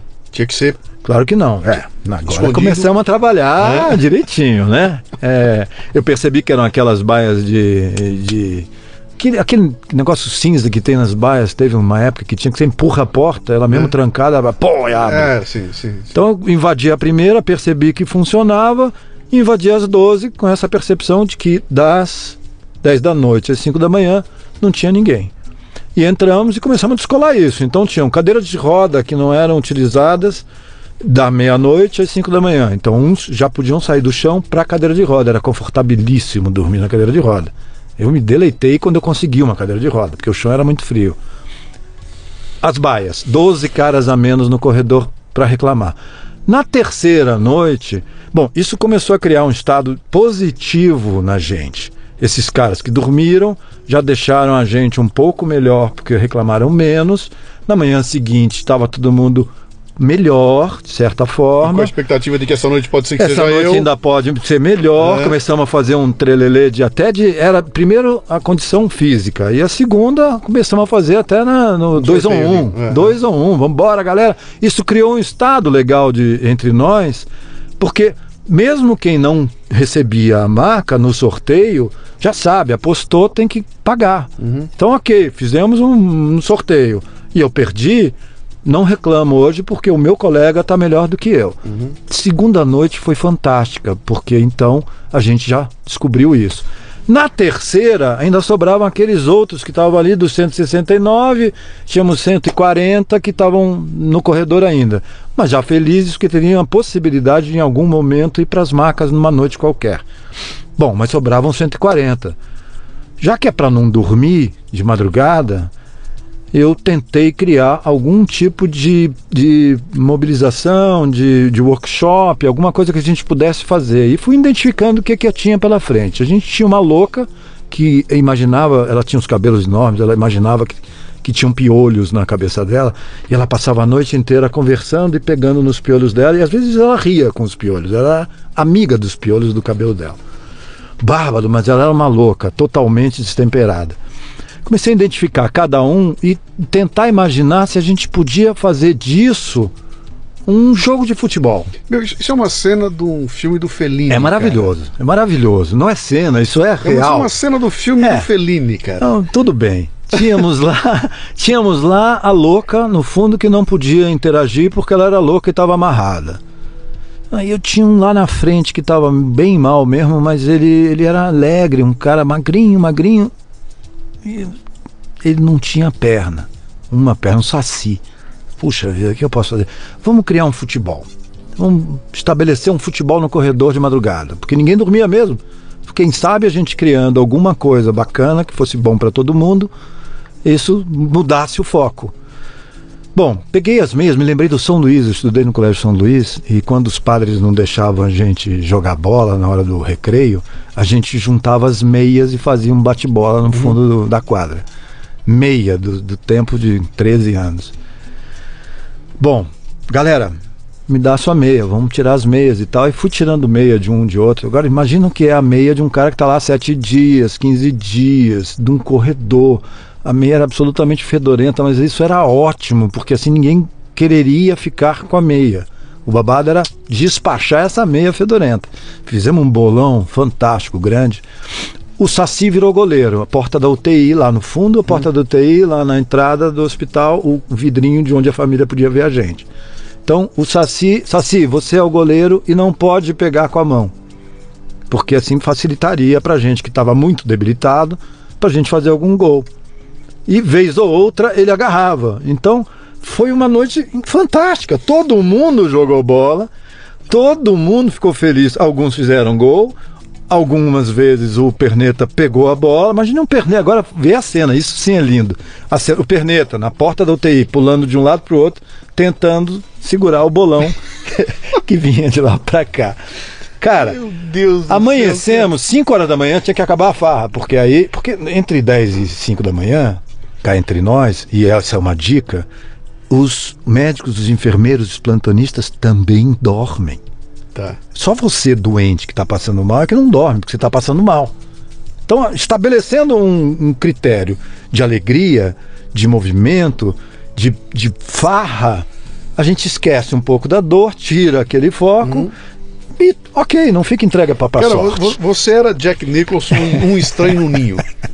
Antes que eles pegam ele e dão-lhe uma É, curva, né? é. Mas você é ele, cara. É, Você... brincamos. Eu, eu entendi que eu tinha um estado de espírito, de- promovendo um estado de espírito moleque de alegria, É. isso poderia ajudar o corpo, o corpo como todo de uma organização. Sim. A organização dos doentes que melhoraram, jogaram a madrugada inteira. Às 5 da manhã, estava todo mundo calminho, deitando para dormir, sem reclamação. A rotina do hospital voltou a funcionar às 6 da manhã, sem as reclamações daqueles caras que a essa altura dormiam porque passaram a madrugada jogando.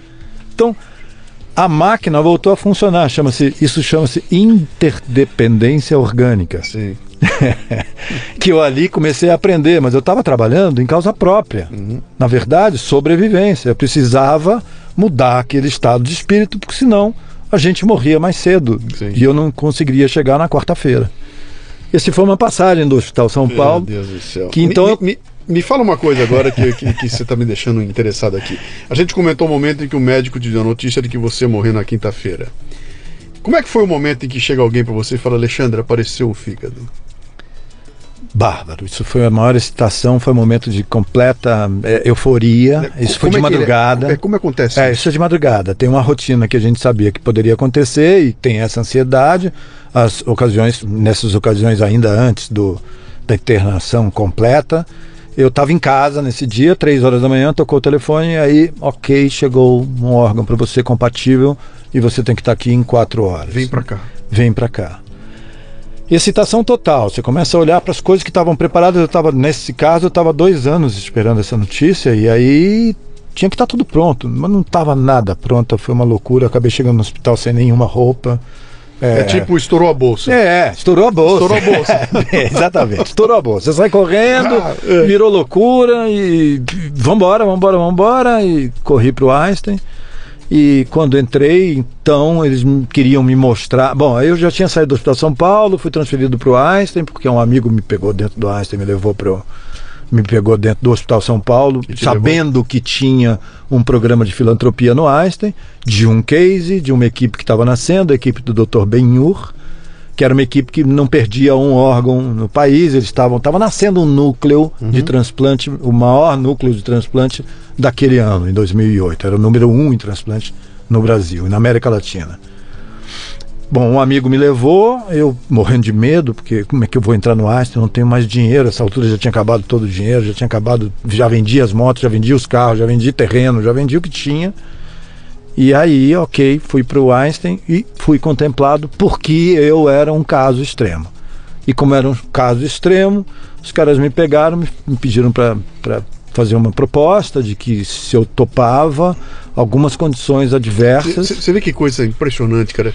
Se você não tivesse na pior situação, você não teria encontrado a melhor das soluções. Exatamente. Você só conseguiu Menos é mais. tava- Que coisa impressionante. Menos é mais. É. Tchau, não é o dinheiro, não é. E, e não tem dinheiro. E no fim, o transplante é feito pelo SUS. Uhum. E no fim tinha um programa de filantropia pelo SUS, dentro do Einstein.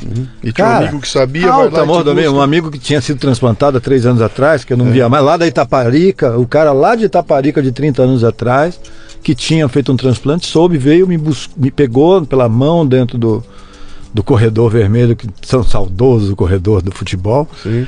e me levou para o Einstein.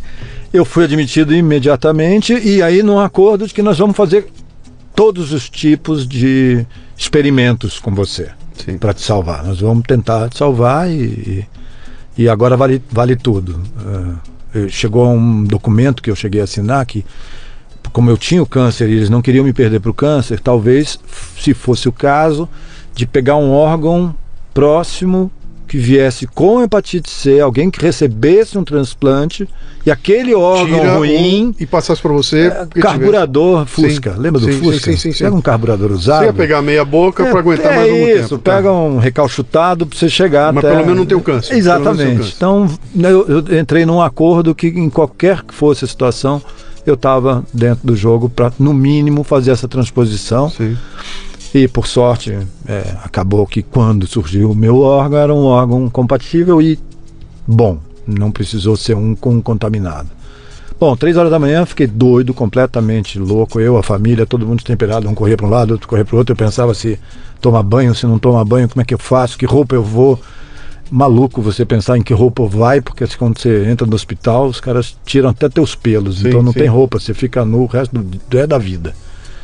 Mas enfim, muita euforia, fomos para o Einstein e fizemos o primeiro transplante. Na entrada para o transplante, a, a- a entrada para o transplante no corredor entre o seu quarto e a chegada dentro da UTI é um filme. Aí é um verdadeiro filme. E você sabe que é o seu filme, o fim da sua história. Você está indo para uma provável morte. Agora não vai ocorrer mais.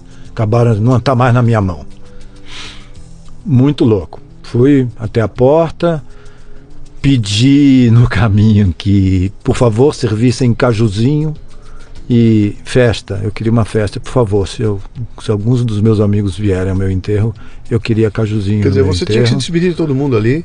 É, foi uma despedida. Foi despedida. Foi despedida. Foi despedida e aí fui e conversando com os médicos e eles dizendo, olha, é muito difícil, é uma cirurgia muito longa. Eles te preparam para uma cirurgia muito improvável. E eu estava pronto, disse para eles, não, por favor, vamos nessa. Não tem problema, vamos nessa, vai dar certo. Eu disse aos médicos dentro da na entrada da UTI, eles me disseram, você está pronto? Eu digo, eu estou pronto e você vai me encontrar lá fora daqui a três dias, porque é um tempo que você tem para recuperação, pós-operatório. Você vai me encontrar lá fora, eu disse para o meu médico. E entramos na cirurgia.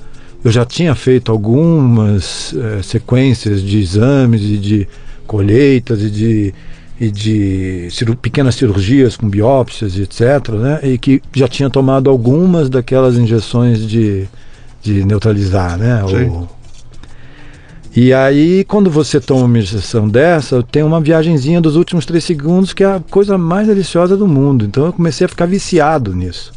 Na, na- na tal da injeção pós, pré-operatória. É uma delícia, porque aí você não tem mais. Não, não tem mais expectativa.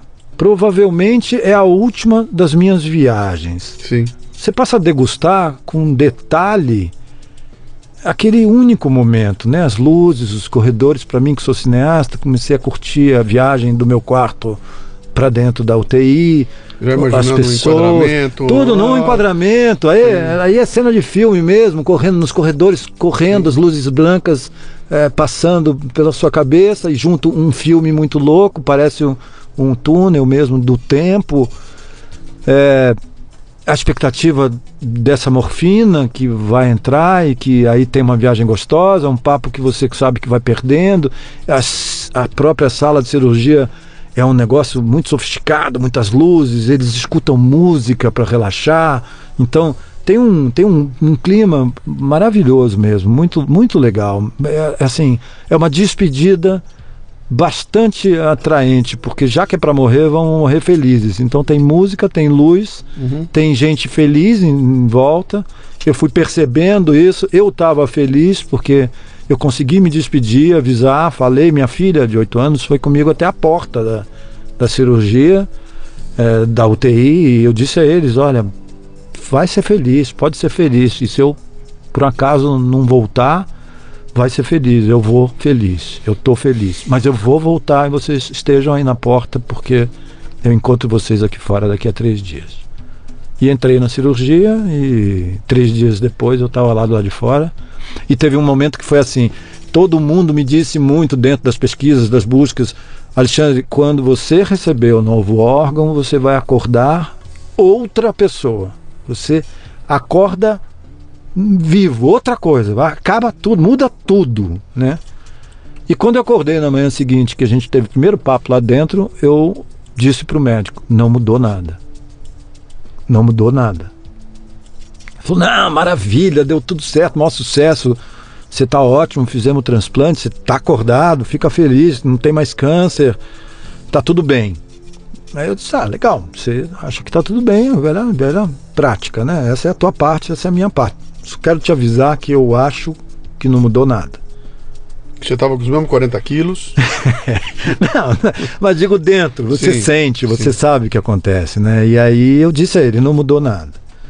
E daí pra frente a gente começou a trabalhar uma semana, vai melhorar, vai, ah, e nada melhorava, nada mudava, a barriga d'água continuava, as dores continuavam, a coisa continuava. Eles levaram oito meses para identificar que aquele órgão não tinha funcionado.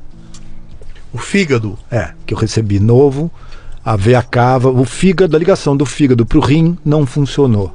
Em algum momento a coisa, o fluxo sanguíneo não funcionou e oito meses eles levaram dizendo vai dar, vai recuperar, vamos fazer hemodiálise, todos os tipos de procedimentos, cirurgias. Aí eu comecei a entrar numa, numa, numa roda viva de cirurgias que também foi me criando uma casca feliz, porque a qualquer momento os caras me é, tem uma, uma máxima dentro do Einstein que era naquela época que era assim quando no centro cirúrgico quando não tem nada para fazer sobe o Alexandre, porque nele tem o que fazer. Olha, eu fiz 11 cirurgias, eu tive derrame pleural, que é pulmão, encheu de água o meu pulmão, então eu comecei a morrer. Aí já tinha um outro problema, agora eu estou morrendo por falta de ar, porque meu pulmão estava enchendo de água da barriga d'água. Eu tinha comas eh, cerebrais, porque essa barriga d'água, essa água sobe, bate no neurônio e você vira Alzheimer, você tem um coma cerebral. Eu tive 21 comas cerebrais 11 cirurgias, estourou a bilis, o canal da bilis, infecção generalizada, aí fiquei nu pela primeira vez, tiraram de verdade todos os meus órgãos para fora, com uma espátula eles limpavam o pus de Meu cada Deus órgão. É, perfex, paninho perfex para limpar e devolvia o órgão para dentro. Essa vez eu fiquei pelado mesmo de verdade. Que eu acho que você nunca, nunca pensou nisso, mas ficar Não. nu é quando abrem teu corpo e, e tiram todos fora. os órgãos e repõe ele. Dessa vez eu fiquei pelado. Até ali eu achava que era humilhante ficar de batinha. Uhum. Pelado, nu, sem cueca, os caras raspam você todo. Eu achava que aquilo era humilhante, né? Mas depois que tiraram todos os órgãos, eu percebi que eu sou feliz quando eu tô de batinha. Meu pai do céu. Ah, o resumo da ópera é três transplantes, quatro anos de internado, três transplantes, mais nove cirurgias, um derrame pleural. Chegamos à conclusão que não, não, não ia mais funcionar aquele, aquele órgão. Me botaram no, numa hemodiálise, porque eu perdi os rins. Agora eu já não tinha um fígado que não estava bem, não estava funcionando. E porque ele não estava funcionando bem, eu perdi os rins. É, perdi os rins, a única maneira é hemodiálise. Um ano e meio de hemodiálise e perder o rim que significa transplante de rim pifou também. o rim. Agora, Alexandre, temos uma nova notícia para você. Você não precisa de um fígado. Agora você precisa de mais dois transplantes. Você precisa de um fígado e um rim. E um rim. Aí fui para uma hemodiálise. Começou a sessão hemodiálise um ano e meio de hemodiálise. O dia que eu cheguei na, na, na, primeira sessão de hemodiálise, o meu companheiro, bom, você começa a se informar, né? Agora eu tenho outro problema, no, novo foco. Eu agora preciso de um, de um rim também. Fora atravessar as quartas-feiras, eu vou precisar de rim. Comecei a querer questionar o que, que é precisar de um rim. Bom, quando cheguei na hemodiálise, o meu colega do lado esquerdo estava lá há cinco anos em hemodiálise esperando um rim. A mais velhinha, ao meu lado direito, estava há 12 anos em hemodiálise esperando um rim. Significa todas as segundas, quartas e sexta, todas, segunda, quarta e sexta, quatro horas na máquina para ela fazer a função do teu rim. Tirar o seu sangue por um lado, entrar numa máquina, filtrar, filtrar esse sangue e te devolver na outra veia.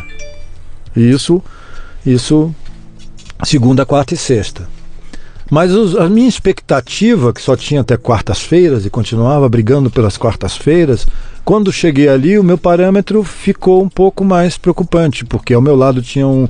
O, o último que chegou tinha 5 anos e a mais velha tinha 12 anos esperando um rim. Quer dizer, como é que eu vou encontrar um rim? Eu preciso de um rim e um fígado. Sofrível. Foi complicado, foi difícil. Isso era um kit, eu saía com barriga d'água, com 35 quilos, eu saía de casa é, num, com uma Kombi do, do governo que ia me buscar e me levava um período de 8 a 9 horas por dia para que eu pudesse passar 4 horas dentro da máquina. E isso dava um, todo tipo de rebordosa, enjoo, complicado, tinha que sobreviver dentro de uma, de uma situação bastante difícil e sem um horizonte. A essa altura, sem nenhum horizonte. Esses foram momentos difíceis que eu achei que talvez não fosse dar. Mas me cabia me manter vivo mais um período, agora já tinha um ano e meio, preciso mais três anos e meio, porque os caras vão encontrar uma solução científica lá naqueles caras que estão fazendo as drogas que podem me curar. E aí fui me mantendo me mantendo vivo. Aí só me sobrava essa perspectiva de vida.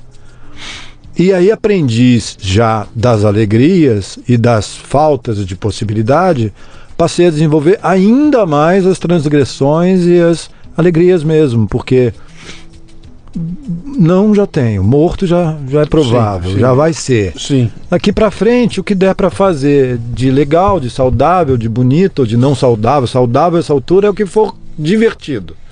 Divertido.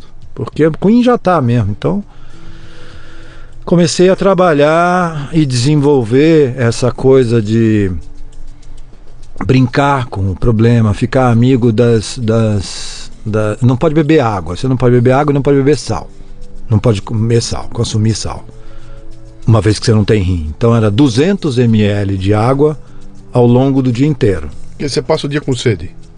dia com sede, não pode. Os caras te mandam aí te filtram, aí que tá, você passa o dia entubado, Sim. recebendo soro, recebendo alimentos via veia endovenosa para que substitua as tuas necessidades. Mas a sede é terrível, 200 ml por dia não dá para ninguém.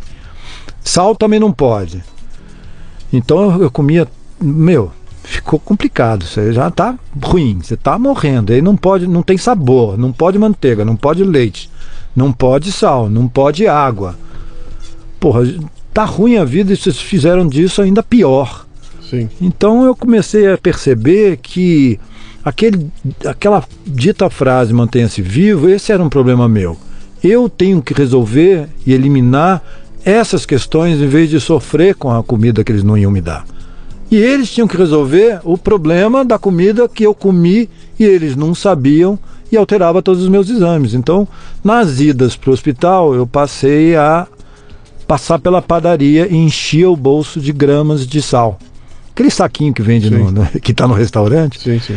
eu só podia consumir uma grama por dia, mas eu enchi o bolso, então tá, eu vou ser internado, mas eu vou levar sal comigo. Então quando os médicos vinham e olha, você não pode comer sal, então, me dava aquela comida horrorosa, insossa, eu, em vez de brigar com os caras, eu admitia, o corpo de médicos ficava feliz, aberta, porque eu passei um- a ser um anjo com eles, e eu pegava o solzinho meu, no- meu salzinho no meio do babado e amanhã de manhã estava tudo alterado. Mas aí não é problema meu, agora é problema de vocês, os meus exames alterados. E assim eu comecei a desenvolver um monte de liberdades, né? De, de, de liberdades mesmo. Então eu me salvei com esse tipo de atitude. Eu precisava tomar uma atitude para ser alguma coisa melhor para mim. Que, que desse a você a, a- a- o mínimo que fosse de. de Chamada de, qualidade de vida. Não, de impressão que você mantinha controle sobre alguma coisa. É, é. Você tinha, nem que fosse sobre a transgressão, É. você continua, você tem um controle sobre aquilo. É.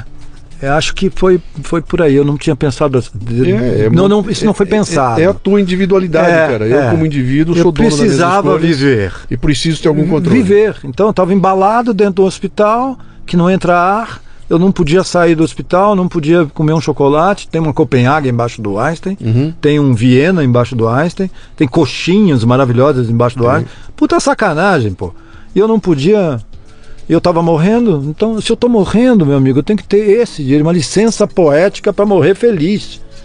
Pelo amor de Deus, mas eles não me deram, porque é protocolo. Sim. Então eu passei a lidar com uma nova situação. Eu conheço todos os caminhos do Einstein. Eu passei a frequentar os melhores banheiros, os melhores caminhos do Einstein para onde entra, onde sai, onde é que é a saída de emergência, como é que faz para ir até o átrio. Tinha música às 5 horas da tarde. Eu descia e ouvia música, fugia um pouco do quarto, e daqui a pouco eles me achavam, mas eu passei a me alimentar de Pequenas transgressões. é, ir ver o pôr do sol nas janelas do quarto, porque do quarto não, do corredor, do fim do corredor do, do quinto andar, é, tinha um janelão lá no fim para as visitas. Eu ia lá muito com frequência, levando o soro, levando tudo. Passei a, a me autogerir de um pouco de felicidade. E, e isso era felicidade. Ver um pôr do sol, sentir a brisa do vento que eu já não sentia há muito tempo. Essas bobagens que a gente tá É, ocupado demais Porra, pra fazer dar. pra dar, xixi sim. um ano e meio sem fazer xixi. O dia que eu fiz xixi um ano e meio depois, cara, não tem tamanho de alegria. Quando, Uhum. eu, quando eu vi o, o, o dito cujo sair, o xixi, meu, que loucura. Você passa uma vida inteira sendo treinado para induzir, para fazer xixi. Mas os caras te entubam e passam a te avisar que agora você não tem que fazer xixi. Não faça xixi. Como é que você não faz xixi? Uhum. E porque não faz, tá? Tem entubado, tem um tubo dentro Sim, do teu. tá atirando num saquinho. Cara, que loucura. Então, quando um ano e meio depois eu fiz xixi pela primeira vez sozinho, dei pulos de alegria, mas pulos de alegria. Os valores passam a ser outros de vida. Um xixi, né? Uma ocasião lá dentro, então, isso, a transgressão do sal, ah, a conclusão de que quarta-feira eu morri, então, às terças-feiras, ah, uma coisa super engraçada. Quando eu recebi o primeiro órgão, isso eu não sabia, eu te disse, eu sou um paciente inocente. Então eu não li, eu não procurei, ninguém me contou. As experiências foram acontecendo é, na prática. Quando eu recebi o primeiro órgão que não deu certo, ele veio com umas coisas. Eu, eu vim pós-operatório com umas coisas esquisitas que não eram minhas. De repente eu comecei a ter saudade de gente que eu não conhecia. Ih, Morrendo de saudade de alguém que eu não conheço. Você já teve saudade de alguém que você não conhece? Não. Não, eu também não, mas eu comecei a ter saudade. Mas, cara, tinha uma veio- saudade veio com danada. fígado do cara. Não sei. O fato é que eu, Meu, isso é assustador. eu cara. amanheci, é, vamos dizer, um amanhecer do, do- ao longo do pós-operatório com referências que eu não conheço, reconhecendo lugares que eu nunca fui, a certeza que eu estava, que eu conheço o sul da Itália, Provença, eu conheço Provença intimamente. Eu nunca fui. Você foi investigar para ver o dono do fígado? Se... Fui. Por E aí? causa disso. Aí, bom, deixa eu chegar lá. Um, reconhecer lugares que eu nunca estive, saudade de gente que eu não conheço, também não posso reconhecer. Como é que eu posso ter saudade de alguma coisa que eu não conheço? Alguém que eu nem conheço ainda. E aí passei a ter. Eu fui publicitário, fiz bilhões de reuniões, porque teve uma febre de uma época de fazer reunião em, em restaurante japonês. Não tomo nada, não como nada. Eu ia, eu almoçava antes para ir no restaurante fazer reunião. Ali para mim não tinha nada. A partir deste fígado, eu fiquei alucinado por um sushi, louco para comer essas comidas e passei a comer toda semana sushi, sashimi, shoyu, Meu, é, é um alien Cato que entrou aí. compa... Enfiaram um alien dentro Aí de fui você. procurar, o que está acontecendo? Fui procurar saber. Eles não te contam quem é quem, mas era de um senhor japonês oriental de 61 anos, o primeiro órgão. E eu fiquei viciado em sushi, sashimi e como. E pior, pego aquele hashi, aquele pauzinho como ninguém. Como arroz com pauzinho. É Uma maestria, uma coisa que eu Meu, nunca que tinha visto na minha loucura, vida. bicho. Aí descobri que eu não estava ficando louco, que eu estava tendo influências do que eu acredito hoje. Eu emprestei o meu corpo para aquele cara renascer em mim. É a minha única percepção. Agora não sou mais eu, somos nós dois. Uhum. Milagre da ressurreição. Meu Na Deus prática. Virou uma festa. Ler isso é uma coisa, ouvir história, mas quando um cara na minha frente. ah, ah, supostamente em Não, contro- são, é, Não, é, em controle das suas os seus atributos mentais, né? Te conta uma história dessa é muito louco, cara. Junto com o fígado vem um Veio pouco memórias. da- Aí eu cara. fui procurar um pouco disso. E a ciência quântica, a medicina quântica, diz que sim. Vamos pensar quem somos? Somos átomos. Somos um DNA que era um só antes do meu transplante. Então, somos células. Se é essa formação e eu recebo de lá um outro órgão que traz de lá memórias celulares, memórias de átomos, por que não as memórias espirituais? Sim, mas é porque você imagina que ela está restrita a um órgão que está dentro da sua cabeça. Você não pode imaginar que existe inteligência no, no fígado. E o que você está contando para mim é que o fígado está trazendo junto consciência, uma certa consciência dentro do fígado. Começa uma discussão de toda uma medicina Meu. que fala pra gente assim: você é o que você come. É. Que diz pra mim assim: que conforme o que você faz. eu- Então, então por que não? E aí eu pude comprovar, porque como eu tive a chance, eu, eu- fui premiado de ter mais dois transplantes, as outras influências começaram a mudar e modificar tudo. Tudo. Aí viramos três, porque eu soube depois, é claro que essa altura eu fui buscar. Ciência quântica diz que pode ser isso. Os médicos convencionais dizem que não, porque não tem escrito isso em livro nenhum. Então, uhum. ninguém, ninguém diz que é. Sim, então você, você, começa a se sentir tá maluco. É. É, é. Aí você começa a achar que você tem insanidade mental. Eu fui para um psicólogo, fui para um psiquiatra, eu também fui. Fui questionar. O que está acontecendo, gente? Eu estou com saudade de gente que eu não conheço. O que, que é isso? Mas enfim, comecei a me encontrar consciências diferenciadas e que explicam a possibilidade disso ser fato real. Comecei a conversar com outros transplantados que começaram a ter pelos, renascer pelo. Tem um monte de gente que está sentindo coisas esquisitas, só que é uma gente que não consegue falar sobre isso. Sim. Está acontecendo alguma coisa esquisita, mas o cara não sabe dizer de onde vem o que está acontecendo. Eu pesquisei. Bom, ficou divertidíssima a vida. Agora somos dois. E somos sushi. Come-se sushi. Legal. Então passei a transgredir um pouco mais evoluído agora. Agora, eu vou morrer quarta-feira, terça, tráfico de sushi. Porque eu passei um período no Einstein que só tinha. Eu podia comer gelatina. Os pós-operatórios, como foram 11 cirurgias, eu era pós-operatório todo dia, Meu toda Deus semana. Então, toda semana, frequentemente, eu ficava naquele período de um regime de 3, 4, 5 dias para o teu corpo reagir com gelatina. Gelatina. Eu consumi tanta gelatina, eu fui tantas vezes ao, ao Einstein para cirurgias, que eu peguei uma fase que acabou a gelatina, só tinha gelatina de abacaxi. Desculpa, mas fudeu, cara. Como é que eu vou viver de gelatina de abacaxi? Pelo amor de Deus. Então, ok. Como eu estava morrendo, eu tinha uma condição especial. A condição que estou morrendo. Isso abre uma brecha para que o meu filho entra a qualquer horário, porque é meu filho mais velho, e o meu advogado entra a qualquer horário. Então, mesmo nos horários fora, fora. de horário de visita, o meu advogado batia uma carteirada e dizia: Olha, meu, meu, meu cliente está falecendo, precisa assinar documentos e eu tenho que subir 11 horas da noite. Descobrimos, de, voltei para as minhas, minhas, minhas percepções lá dentro da primeira instituição. Precisamos quebrar os protocolos para me manter vivo. Então, desenhei um quadro novo que era: meu filho pode entrar a qualquer hora. Os médicos também, nas grandes instituições, têm uma ocupação entre 10 da noite e 5 da manhã que não é ligada especificamente ao paciente, talvez seja aos mais, os que estão em situação Sim pior, né? Então, entre 10 da noite e 5 da manhã, não entra médico, não entra enfermeiro no teu quarto. Então, ok, terça-feira, sushi. Porque isso vai me trazer alegria, vai me trazer um prazer de comer alguma coisa minha, mesmo que com transgressão, mas quarta-feira eu vou amanhecer morto. Se eu comer sushi e não amanhecer morto, ganhei me dei bem. E não é o sushi que vai te matar. É, ah, porra, é a pipoca, meu amigo.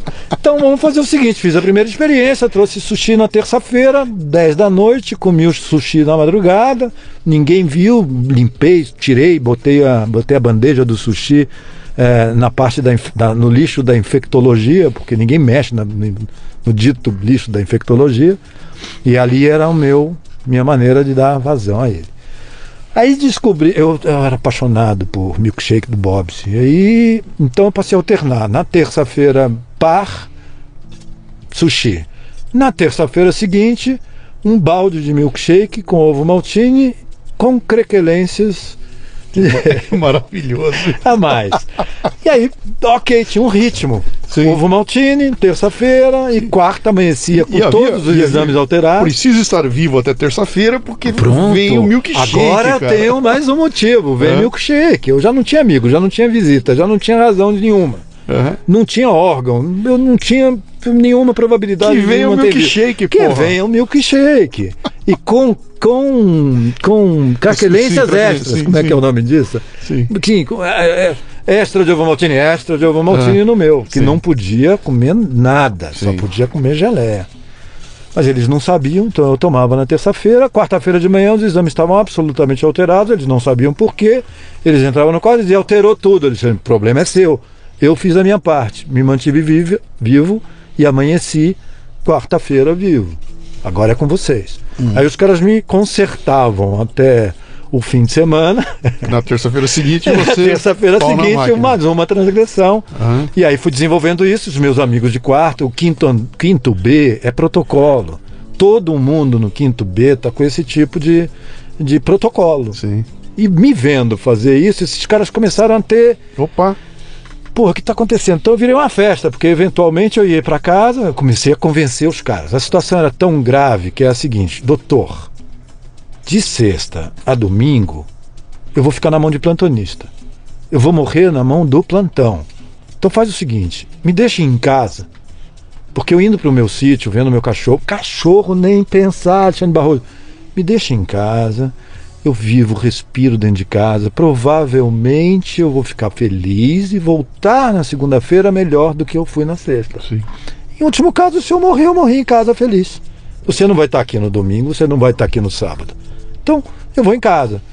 Eles duvidaram que eu pudesse fazer isso, mas se você descolar uma, uma UTI, uma ambulância, Pode. a gente deixa você ir. Então era assim a condição que eu tinha para sair do Einstein e eu consegui providenciar um esquema fora do hospital para que eu tivesse esse transporte até a minha casa. Então descobri que também sair, viver, fazer alguma coisa lá fora, havia vida lá fora de vez em quando, isso me trazia melhores condições para segunda-feira. E assim foi, fui criando um hábito. Então quando eu voltava para o hospital, espalhou entre os meus companheiros de quarto que eu era o cara do sal, o traficante do sal. Então cada vez que eu voltava, era uma alegria nos corredores. Porra, Barroso voltou, Alexandre voltou. tem um salzinho legal, de Barroso, tem um salzinho, tá? Eu comecei a brincar com isso, mas isso criava autoestima em todo mundo. Sim. Bom, passei a ser um líder dentro do quinto B. É, e estamos falando de mais ou menos umas 100 pessoas. Um traficante, são- cara. É, não, um líder. E aí, mas aí não só do. Aí comecei a trazer. Bom, eles me viam tomando milkshake, eles diziam, meu Deus, como é que pode, Alexandre? E tudo bem? Claro, tudo bem, porque é dose de alegria, chocolate, dose de alegria.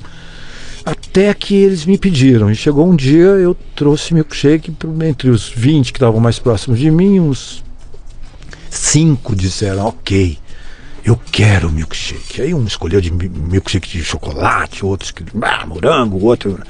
Ok, eu consegui um. Aumentou meu negócio, né? Eu trouxe cinco milkshakes para dentro do Einstein, todos tomaram na madrugada. Cara, amanheceu todo mundo com diarreia.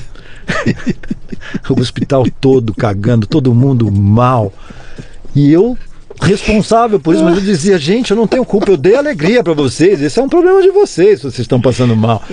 Todo mundo com diarreia. Foi uma semana difícil pro Einstein. O que servia pra você, É, em neles alguns deu- casos não servia. Servia, tava todo mundo muito feliz, mas Sim. cagando. sim.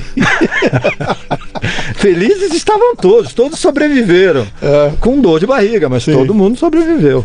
Foi muito divertido esse momento e aí a gente Quanto tempo durou tinha isso, um pacto. Que, que vo- você ainda tava com o fígado velho Isso. e com o rim. Aí eu tava com o fígado velho eh, não funcionando, em hemodiálise e tendo esses percalços, toda hora cirurgia. A cirurgia abriram 11 vezes. Eu tenho 450 pontos na, na barriga, Meu Deus do céu. que vieram construindo de dentro para fora. É. Aí o ápice da, da percepção de alegria foi um vizinho meu que tá, ele estava muito triste. O cara estava no meu quarto. Ele entrou uma semana muito mal e aí ele começou a perder a, a razão de vida. E, é, frequentemente as pessoas preferem desistir. E eu não concebo desistir.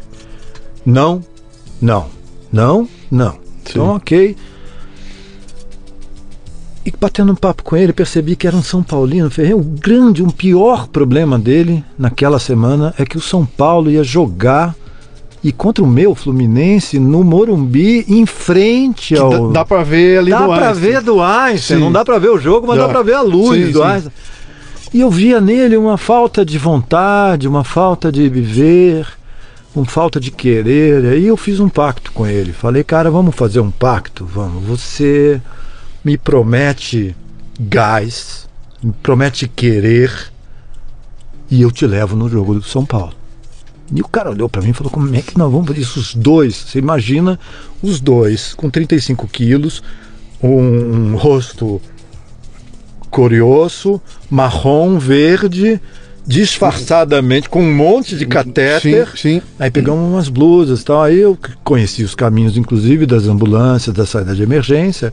Preparei o meu colega e a gente, então, 8 e meia, 8 e 15, já estava começando o jogo, demos uma fugida e ficamos 90 minutos, no, os dois de bengala, andando no, do Einstein até o Morumbi. Ainda pagamos meia, porque especial tem direito a meia, né?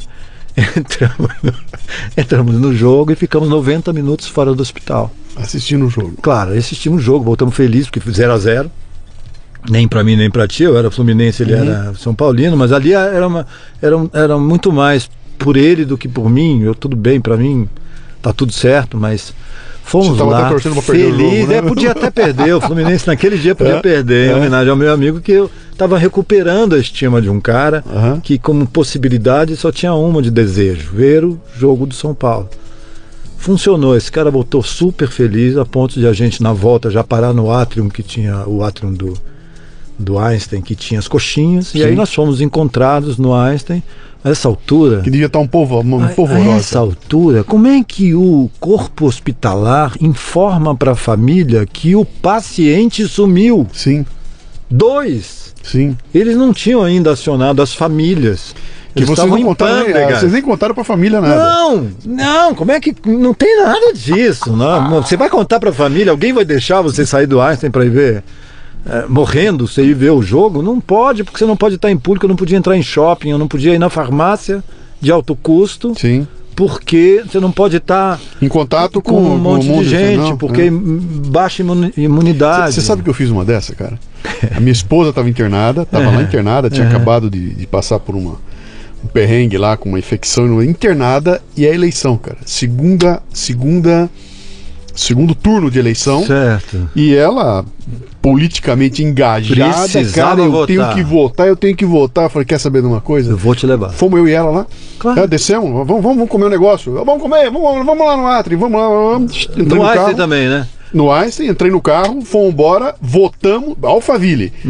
não, Aldeia da Serra. Fui pra aldeia, votamos a aldeia, voltei, entramos e ela voltou pro quarto e, eles e não continuou. perceberam.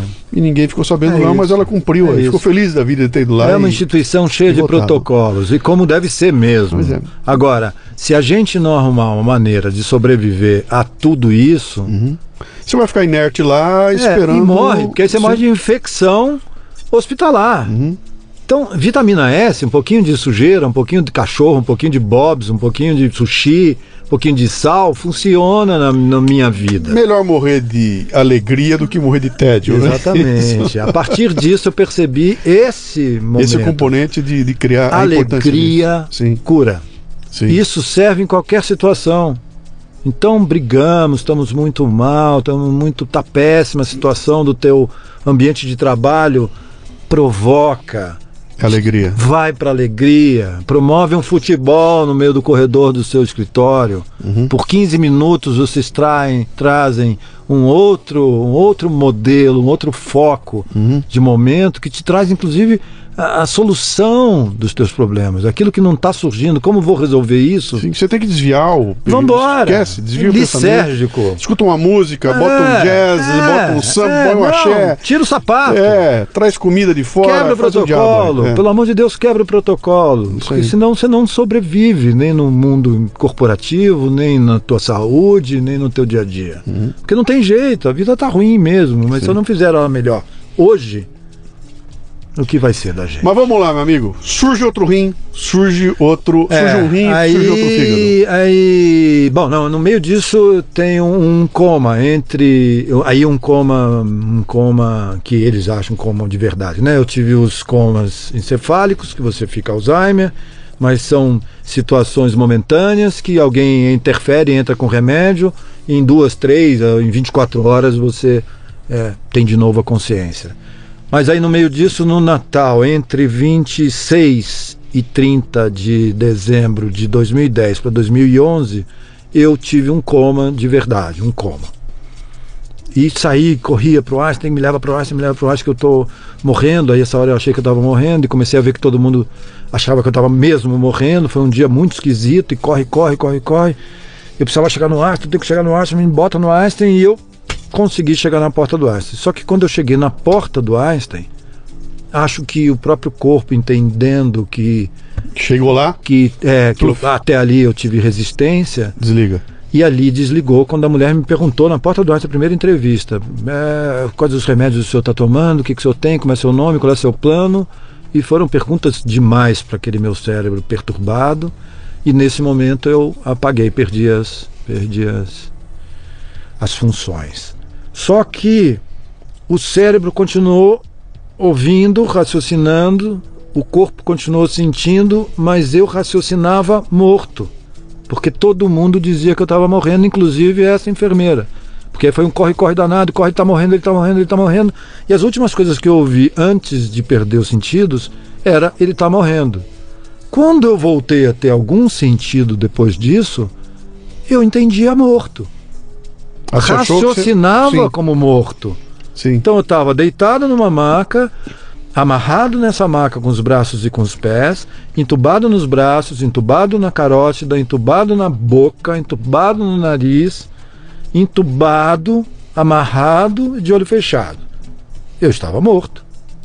Entendi morto. E passei três dias morto, esperando. Eu achava, quando tinha os lapsos de consciência, eu achava, então agora estou me preparando para o enterro, para o necrotério. Aí calculei, puxa, mas eu fiz uma lavagem estomacal. Me lembrava que tinha tido uma lavagem estoma- estomacal, mas não me deram banho.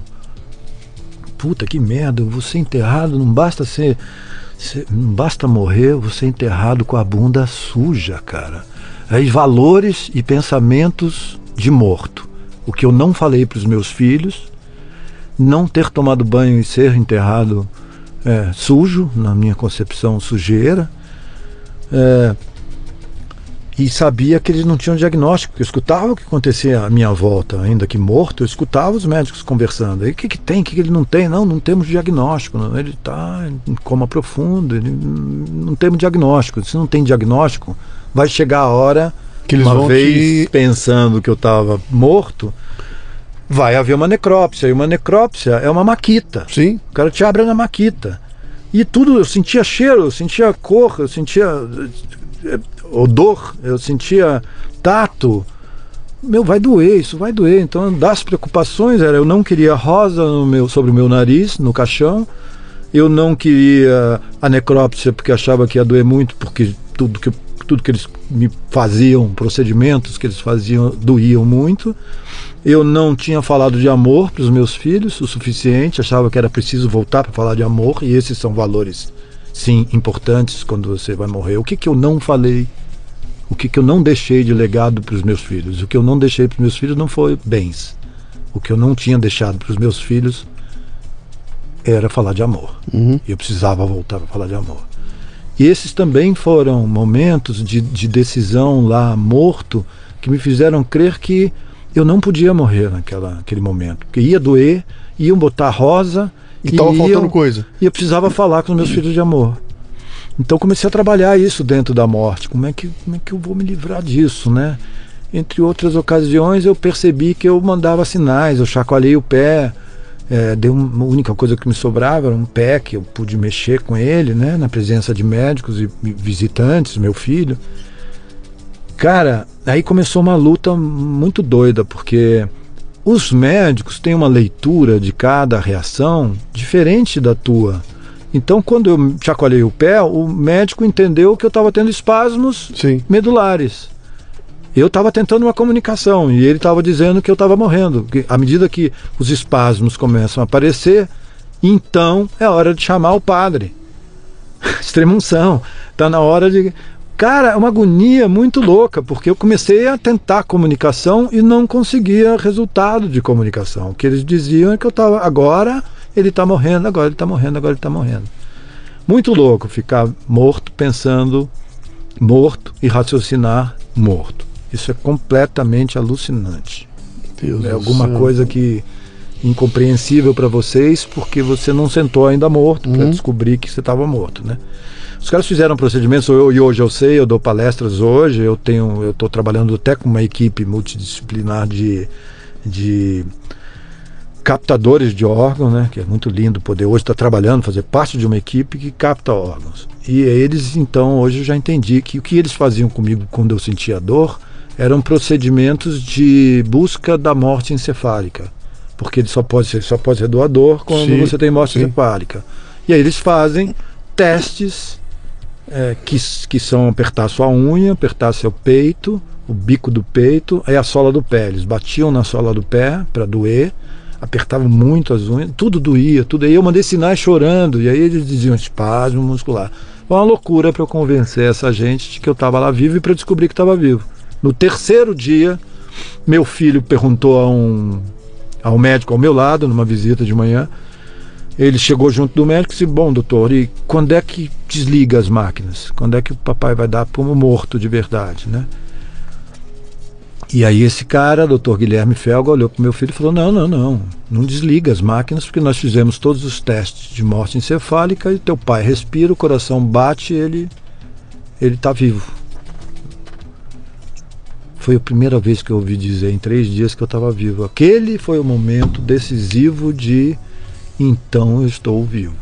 Nossa, que loucura, eu estou vivo, o que, que eu estou fazendo aqui de olho fechado, o que, que eu estou fazendo aqui deitado? Eu preciso, eu preciso falar com essa gente. Esse período foi longo, deve ter tido umas 12 horas entre tentar acordar e acordar.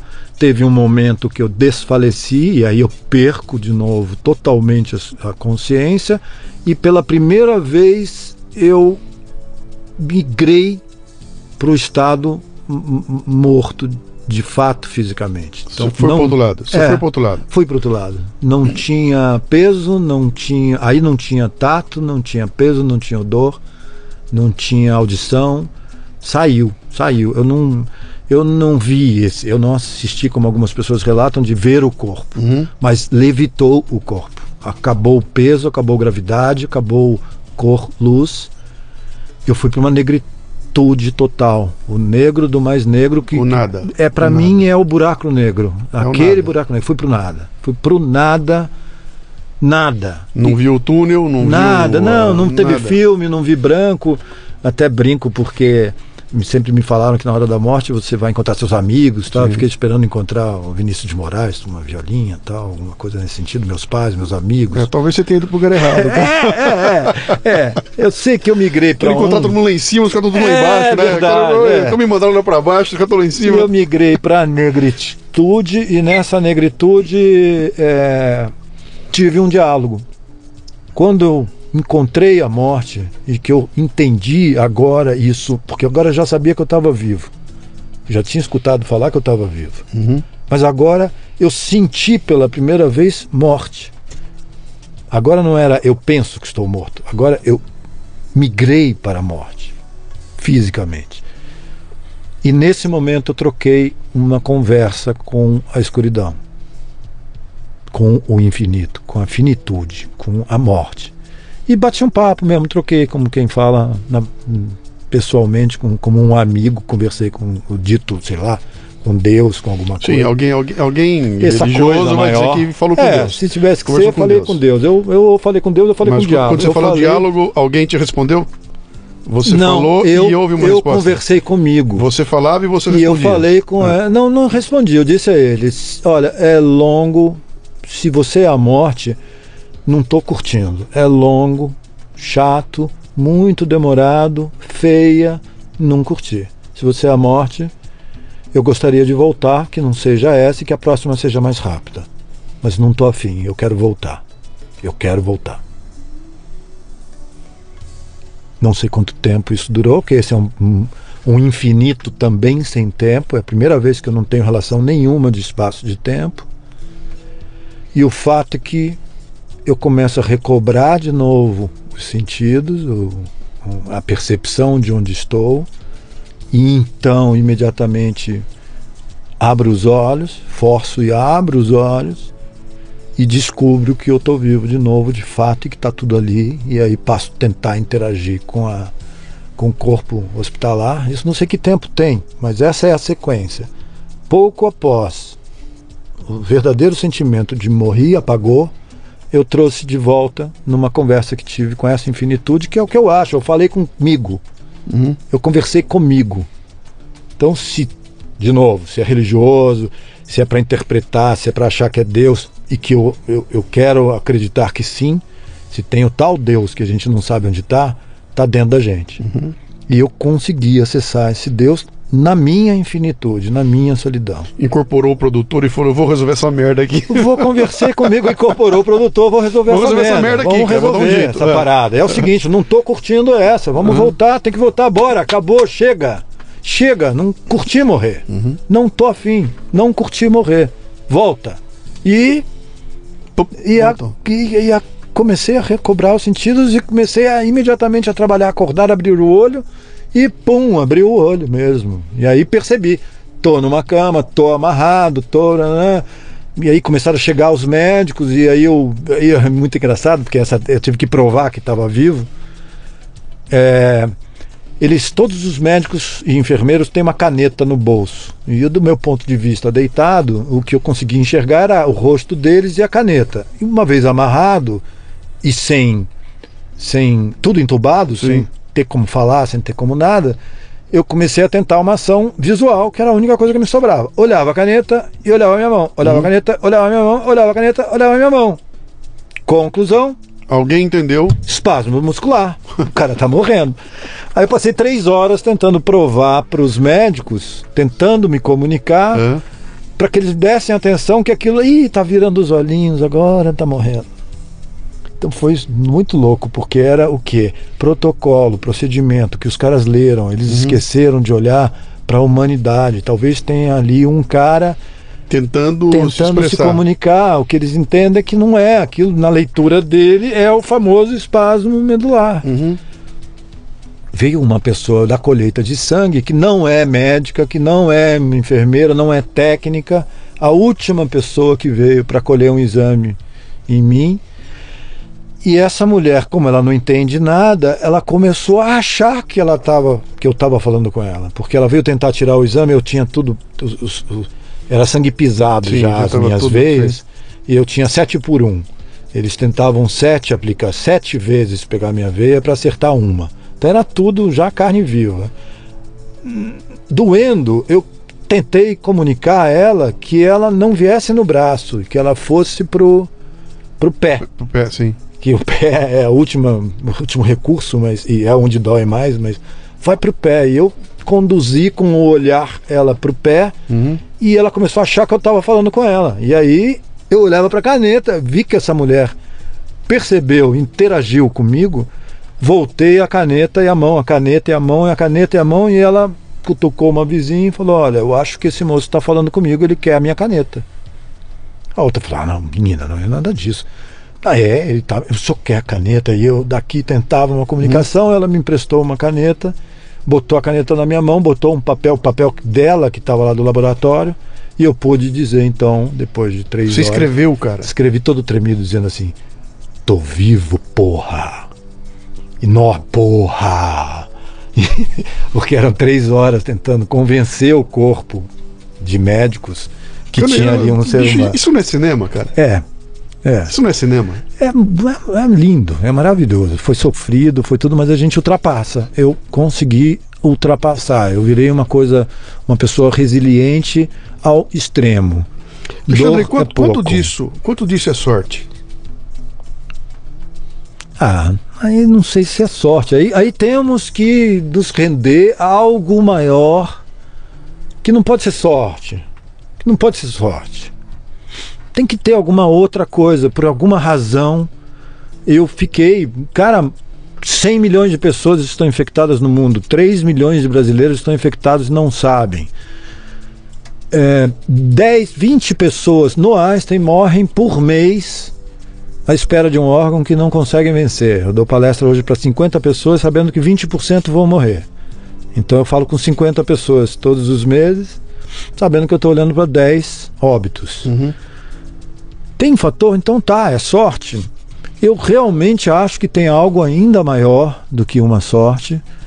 E eu não sei em qual religião está isso, mas existe um Deus, existe uma religiosidade, existe uma expectativa maior para mim.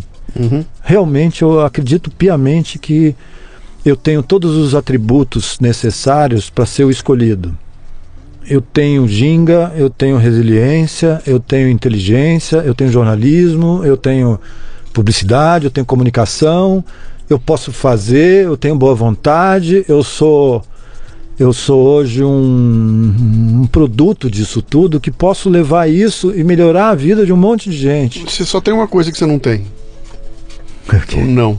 Ah, não, não, não tenho, não tenho, quero ter nunca. Talvez nunca seja aí que era uma pista. É, uma coisa é, eu não, não morro, não. eu não vou morrer, eu não morro nunca mais. Uhum. Já disse isso para os caras, já disse isso para. Aí você volta e dali para frente muda. É, e aí, aí eu volto e dali para frente ainda mais um ano eu consegui sobreviver e aí surgiu depois mais uma vez um sábado de manhã, toco o telefone no dia que eu tinha me preparado, eu já estava um pouco cansado. Aí eu já estava bem cansado. Numa manhã de sábado, eu resolvi que eu ia. Eu estava em casa e resolvi que eu ia comer um franguinho de geladeira, que também era, era proibido. Aquele franguinho da geladeira de cachorro, sim. aquele franguinho sim, sim, tradicional que eu não podia comer, já estava a essa altura três anos sem comer nada desse tipo de coisa. Amanheci num sábado dizendo: Olha, meu filho, meu sonho de, de consumo é ir comer um franguinho daquele, franguinho, eu vou comer um franguinho. Vamos comer um franguinho? Tá, um esforço fenomenal. Me levantei da cama, me preparei, autoestima. Pô, tô legal, me vesti, tomei um banho legal.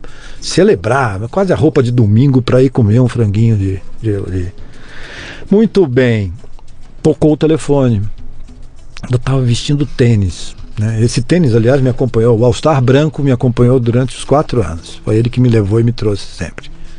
Estava vestido do tênis e percebi que tocou o telefone e eu sabia que aquele telefonema era o órgão. E eu pedi ao meu filho, por favor, filho, não atenda o telefone porque é o Einstein. Se eu atender agora, eu não vou poder comer o franguinho. Então, primeiro comer o franguinho, depois eles me acham porque a informação é imediata. Oi, bom dia, como vai o senhor? Tudo bem? Acabou de chegar seu órgão. Vem pra cá. Pelo amor de Deus, fica em jejum a partir de agora. O senhor fica em jejum e corre para cá, que são quatro horas. E eu ainda estava em casa, então eu ia precisar mais uma hora e meia, pelo menos, para ir atrás do meu franguinho. Pedi muito, filho, não atende, não atende, não atende. Eu tinha certeza que era. Então eu estava trocando o meu fígado por um frango. frango. Mas meu filho não me, não me obedeceu, atendeu e eu fiquei e sem o frango. E me carregaram para o Einstein correndo. E eu, quando cheguei no Einstein, tinha lá um fígado e um rim, agora de uma menina. E eu recebi, fui contemplado, consegui, deu certo. Quando acordei, tinha certeza que tinha dado certo. Outras 18 horas. Outra, é, agora eles já estão melhores, porque começou tudo isso em 2008, Sim. eles faziam em 18 horas, agora em 2012, 2011, eles já tinham expertise muito melhor e já estavam fazendo isso em 11, 10 horas. Sim. Última frase do meu médico, o mesmo cara me operou todas as vezes. A última frase dele, nesse dia, como eu tinha os 35 quilos e não, desculpa, eu tinha nesse dia 43 quilos e precisava 46 para entrar numa cirurgia como essa. Uhum. E eles sabiam disso. Então a gente teve uma, uma reunião, de novo nu, de novo raspado, pronto, na, na sala de cirurgia, com aqueles velhos caras que já me viram várias vezes, já sabia o nome de cada um, já escolhi a música para fazer a cirurgia com música. Naquele dia tinha forró. E a intimidade era tanta que eles mostraram para mim os órgãos, eu pude ver os órgãos novos antes de, serem de, de tomar anestesia geral. Eles estavam limpando os órgãos, né? Era uma bacia prateada linda, quero ter uma dessa. Maravilhoso o negócio, porque aí a gente interagiu, conversou, conversou, conversou, e o cirurgião principal, na hora da anestesia geral, me disse, Alexandre, precisamos conversar seriamente. Então, ok, o que que ó? É, provavelmente com 43 quilos você não vai resistir à anestesia muito menos às 11 horas, 12 horas de cirurgia. E, e ainda que você conseguisse, o pós-operatório não dá para você acordar e, e, resistir, não dá, não, provavelmente as estatísticas dizem que não vai dar. Mas essa é a nossa única chance. Caiu na besteira de falar não para você. É, aí eu olhei para ele e ele aí me perguntou, então, vamos nessa? Aí eu olhei para ele e digo, cara, abre essa porra e me encontra lá fora daqui a dois dias. Você pode abrir essa porra e me encontra lá fora daqui a dois dias. Abre aí, meu irmão. Vambora, vambora. E rimos. Ele achou graça naquilo. É só você mesmo. Eu digo, é, sou eu e você. Agora é comigo e com você. Faz a tua parte. O problema é teu. Faz a tua parte que eu te encontro lá fora daqui a três dias. Uhum. Dito e feito. Três dias depois, ele estava me acordando. E a primeira ação e reação dele foi brincar de bater no meu fígado. Falou, vou te dar um murro no fígado. E, e fez o gesto, né? Porque você é muito resiliente, não sei como que você está aqui. E agora tem um período que é com você de novo para você se manter vivo. Mas para você, você comentou, estava claro que dessa vez tinha dado certo. Tava claro. Quando eu amanheci, e eu disse de novo, agora eu disse a ele um ano e meio depois, disse a ele, Rogério, deu certo, tudo acabou, agora acabou. Uhum. Eu tinha certeza disso. Ele falou, porra, mas você ainda tem um período agora, agora é um período crítico para você. Sim. Não, não é mais crítico, tá tudo certo, agora deixa comigo. E uhum. agora, de novo, voltou para minha bola. Você Sim. fez a sua parte, agora é comigo, deixa comigo. Sim. Sete dias depois eu saí andando do Einstein, rastejando, não bem andando, mas. E fui para casa. Esse período tinha acontecido no meio. Quando eu entrei em coma, a mulher que vivia comigo, os filhos que viviam comigo, os 25 anos de casamento, eles acreditaram na morte. Então, como eu tinha preparado-os para a minha morte, chegou-se à conclusão que era melhor eles se transferirem para Porto Alegre, onde eh, a minha mulher tinha família e as crianças teriam primos, amigos e familiares, ao contrário de o sítio onde eu morava. Então, quando eu entrei em coma, essa mulher desistiu e ela não veio pro coma, pro coma comigo. Quando eu te digo que quando as pessoas desistem, é mais difícil esperar as pessoas do que esperar um transplante. Eu estou te falando de, de vida prática. É muito mais difícil esperar os outros. Ah, esse... é por isso que eu fiz questão de te perguntar no começo, cara. Quem é que está contigo nessa jogada? Mas espera aí, sai desse baixo astral não, aí, não tem porque eu sei astral. que em algum momento Acontece. Não e nada disso vem por acaso. Não, essa não mulher. Tem, não. Essa mulher desiste, tá?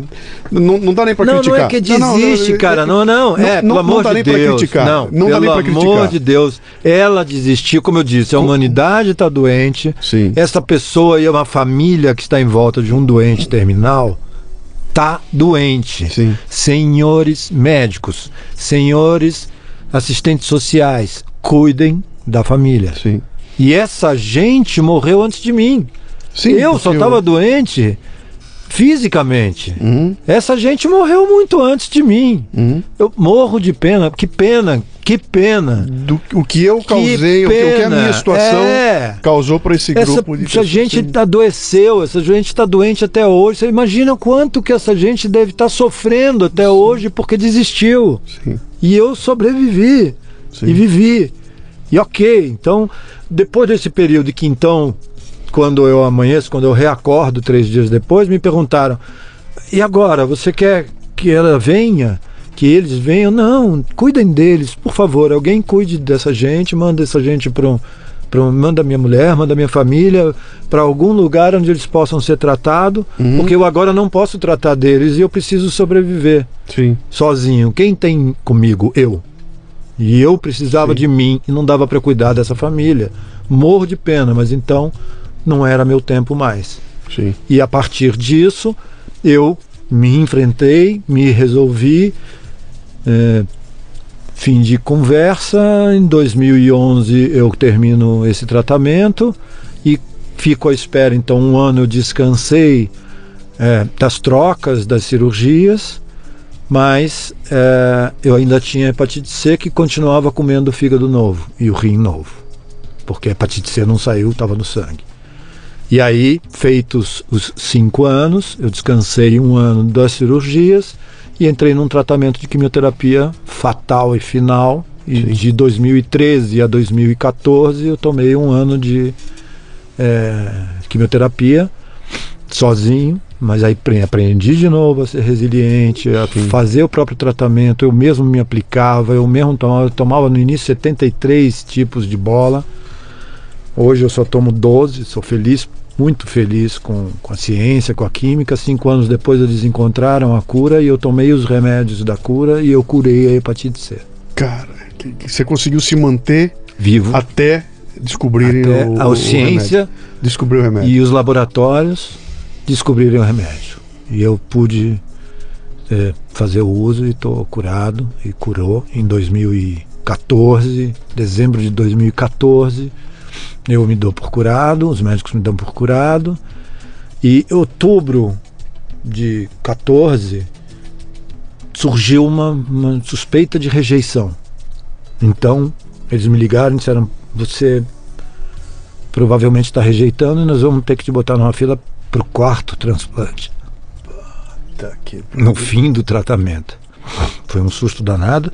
E aí eu tinha um grupo de, de ajuda, essa altura, porque eu não tinha informação, então eu tinha criado um grupo na internet de, de troca de informações e que eu era o administrador desse grupo. Isso me distraía e ao mesmo tempo me fazia ajudar os outros, ensinar os outros como, como ser resiliente, que alegria cura, que milkshake de vez em quando vai bem.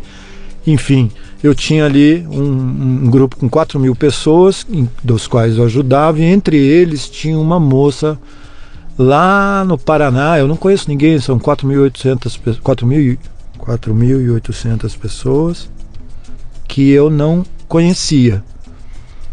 Os de São Paulo, três ou quatro, eu encontrava às vezes no Einstein, e a, e a ideia era essa: como todo mundo fica muito sozinho e fica muito à míngua, um ajuda o outro. Em Alguns procedimentos você é obrigado a ter alguém ao seu lado. Alguém tem que ir lá, biópsia. Você não pode fazer uma biópsia se não tiver um responsável. No fim do meu tratamento, ao longo de um ano e meio, eu não tinha ninguém ao meu lado. Quem que vai poder ser o meu responsável? Então, o grupo se ajudava e uns vinham, os próprios transplantados, um vinha e ajudava o outro, companhia. Esse grupo existe ainda. Existe. Tá, tá. E aí, no meio disso, tinha uma mulher que se comunicou comigo durante uns dois anos que ela tinha uma situação de um, um marido que eu não conheci pessoalmente, mas os dois falavam comigo e, e a gente passou a ser é, espelho um do outro. Ela entrava, consultava, dizia, puxa, está acontecendo isso com meu marido, que estava lá, tendo mesma coisa, encefalopatia. Meu marido está tendo encefalopatia, o que, que é isso? E aí eu trocava com essa pessoa e tal. E ficamos assim durante dois anos, sem eu nunca ter trocado nenhum tipo de mensagem pessoal, a não ser um atendimento a, e de ajuda do que eu conhecia. Como eu conhecia na prática, a minha ajuda conceitual funcionava. Essa mulher sumiu durante um ano. Isso foi ao longo dos quatro anos de tratamento, dos seis anos de tratamento. E de repente ela sumiu, nunca mais eu vi, como muitos outros que sumiram porque faleceram, outros sumiram porque não aguentaram, enfim, assim é a relação. No dia que eu fui dado como rejeitando de novo, lá em outubro, no finalzinho do meu tratamento, quando tudo parecia que tinha acabado, eh, veio a notícia de que eu estaria numa rejeição e uma das pessoas do grupo falou: pô, o nosso principal articulador, Alexandre Barroso, tal, e jogou isso no grupo. Alexandre Barroso está precisando de uma ajuda e tal, de uma companhia, de alguém, porque parece que ele está indo para uma biópsia de rejeição e vai ter que ir para uma outra cirurgia e tal. E por alguma coincidência, e, e aí as coincidências inexplicáveis, essa pessoa estava no Rio de Janeiro, que ela era do Paraná, ela estava no Rio de Janeiro, no Corcovado, embaixo de Cristo, e viu essa mensagem no grupo e entrou no grupo e começou a falar comigo. Digitou para mim, falou: Ale, pô, não acredito que você e tal, sou eu, a fulana e tal, papapá, é do Canuto. E essa pessoa se comunicou comigo e falou: Olha, eu estava sumida e tal, mas você está precisando de alguma coisa, eu posso te ajudar, eu estou no Rio, eu posso te ajudar e. E cadê sua família? Não, não tem família. Não, quem vai com você no Einstein? Não, não vai comigo no Einstein. Não tem quem vai comigo no Einstein. Eu vou pro Einstein, né? E aí, na função do grupo mesmo, ela falou: Não, tô pegando um ônibus e vou para aí te ajudar e vou com você. Posso ir com você e tal? Não, vem, vem. Não, ok, vem. E veio um membro do grupo que poderia me ajudar. E quando chegou, era uma mulher maravilhosa. Eu pirei quando eu vi a mulher, né? Marcela, é, mulher deste cara que tinha falecido, então ela tinha sumido já há dois anos, porque o marido dela não resistiu aos transplantes, teve complicações pós-transplante, faleceu. ela ficou um ano longe do mundo. E aí ela vem para me ajudar e quando ela desceu, ela entrou no, no, no, no, ambiente comigo, eu entendi que aquela era a, a pessoa. Não sei por que razão, assim como eu tinha certeza que o, o órgão e o último transplante deu certo, eu tive certeza de que, que aquela era a mulher que viria a ser a minha mulher. Eu não sei porquê, mas eu olhei, eu reconheci. Lembra que eu tive saudade de alguém que eu não conhecia? eu reconheci aquela pessoa. E de novo estamos falando um pouco, beirando falar de religião.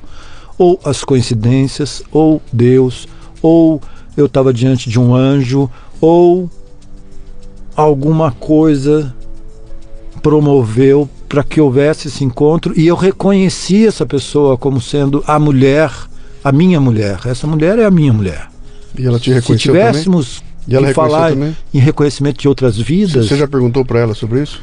Claro, porque ela entrou, parou, olhou para mim e falou: "É você, você, é você, eu te conheço e a gente se sabe". E nunca mais essa mulher foi embora. Nunca mais ela como é, entrou. É, como é, como é que você explica isso? ah. Vamos, vamos Vamos perguntar para ela? É, acho que a gente pode perguntar para ela, mas pera essa aí, mulher entrou aí. em casa pera e aí. nunca mais ela saiu. É a Marcela, minha mulher, Opa. a mulher da minha vida. Eu acho que são das coincidências, enfim. A gente se reconheceu, ela jura que, que me reconheceu também. Eu acho que ela tem que vir aqui, sim. Claro, por favor. Tenho diante de mim aqui Alexandre e Marcela. E o Alexandre contou para mim uma história agora que pinta não sei de onde alguém que conversou com ele há um tempo atrás e ah, eu tô no Rio de Janeiro, vou aí. A hora que ele viu você, ele falou: essa é a mulher. Eu perguntei para ela, ela achou isso também? Ele falou: ah, acho que achou. Vou perguntar para ela. E aí, de onde você aparece? Ou como é que se explica isso? É, bem, eu acredito muito nas ligações de almas, né?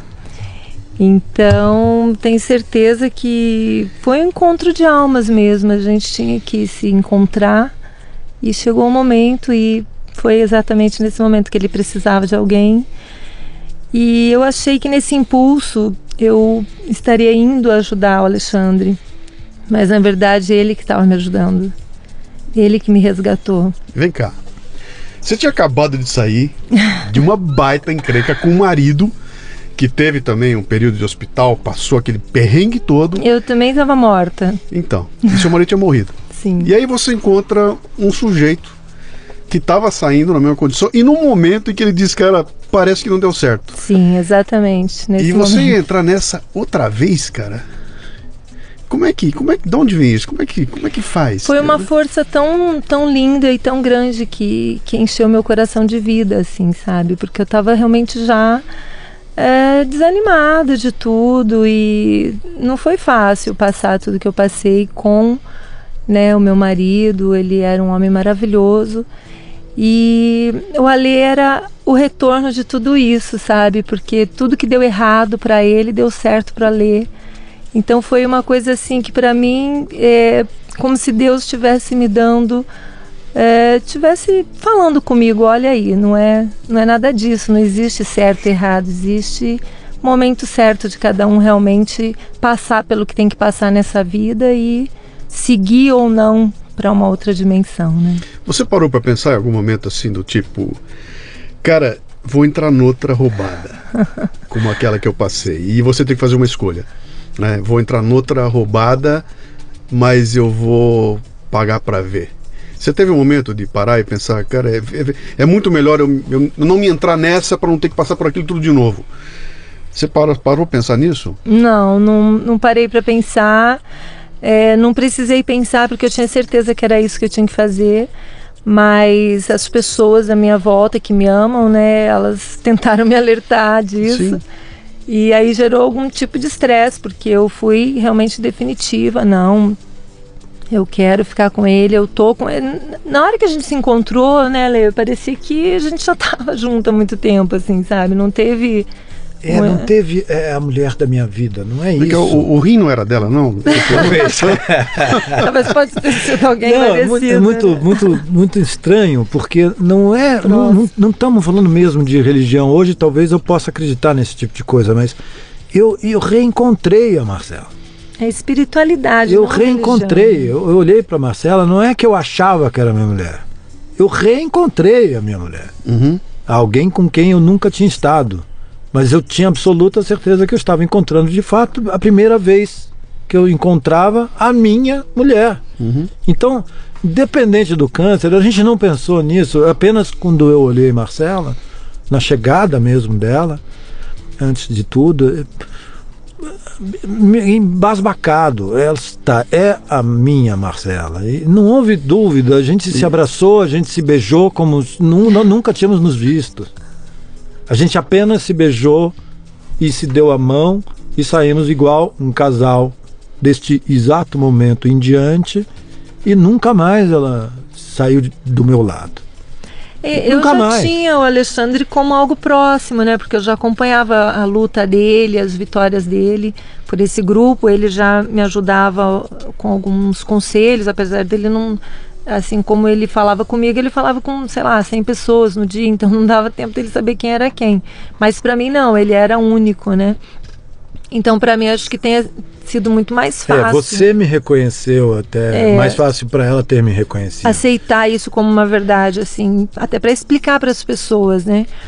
Mas eu trocava com ela. Há, um, um. Como é que é o nome? Há, um trisal, há um casamento aqui de triângulo, porque eu- o, o- marido dela, o Canuto, via em mim a esperança que ele precisava para continuar vivo lá dentro do- da sina dele, do hospital dele. E eles dois trocaram, ele- eles eram meus amigos. Eu virtual. mostrava todo dia pro Canuto é, assim a evolução do Alexandre pelo Facebook, pelas postagens que ele fazia no grupo, né? Ele nadando, ele fazendo rapel, ele correndo. Então a gente falava, olha, você vai conseguir também, falava para ele porque você tá vendo, ele, né, passou por tudo isso muito pior do que você e tá conseguindo. E ele falava, que bacana. Ele é meio maluquinho, né? Exagerado, mas que ele era muito o oposto, assim, era mais, né? Tinha a história de um grama de sal, né? É. Só podia comer um grama de sal na, na refeição que o hospital trazia. E ele comia meia grama. Já o Ale levava sal no bolso. E enfiava só É. uma.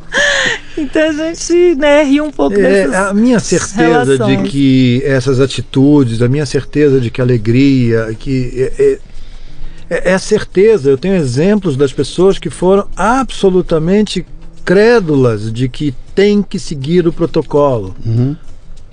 80% das pessoas que fizeram contato comigo e que eu acompanhei durante o processo de recuperação e que seguiram o protocolo catedraticamente faleceram, Uhum. estão mortas.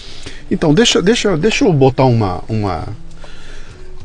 Pra não ficar parecendo que nós estamos aqui pregando a. Não, pelo amor de Deus. Pelo Pelo amor de Deus, o- o milkshake Ah, Tem uns me malucos que escutam.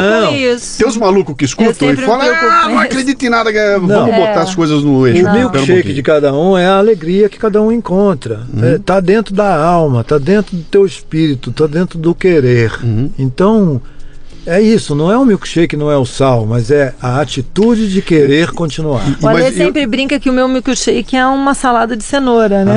A Marcela é naturalista, totalmente oposto do que eu fui, até me ensinou, me trouxe, me trouxe o revés dessa moeda. Eu hoje não como duas gramas de sal. Uhum. Eu hoje não tomo milkshake de ovo maltine, nem são é, clinicamente perfeitos. Não, É, mas você trocou pela Marcela, né? Você sai no lucro, né? É uma troca Deixa eu falar uma melhor. coisa aqui importante aqui, que acho que é legal a gente lembrar aqui.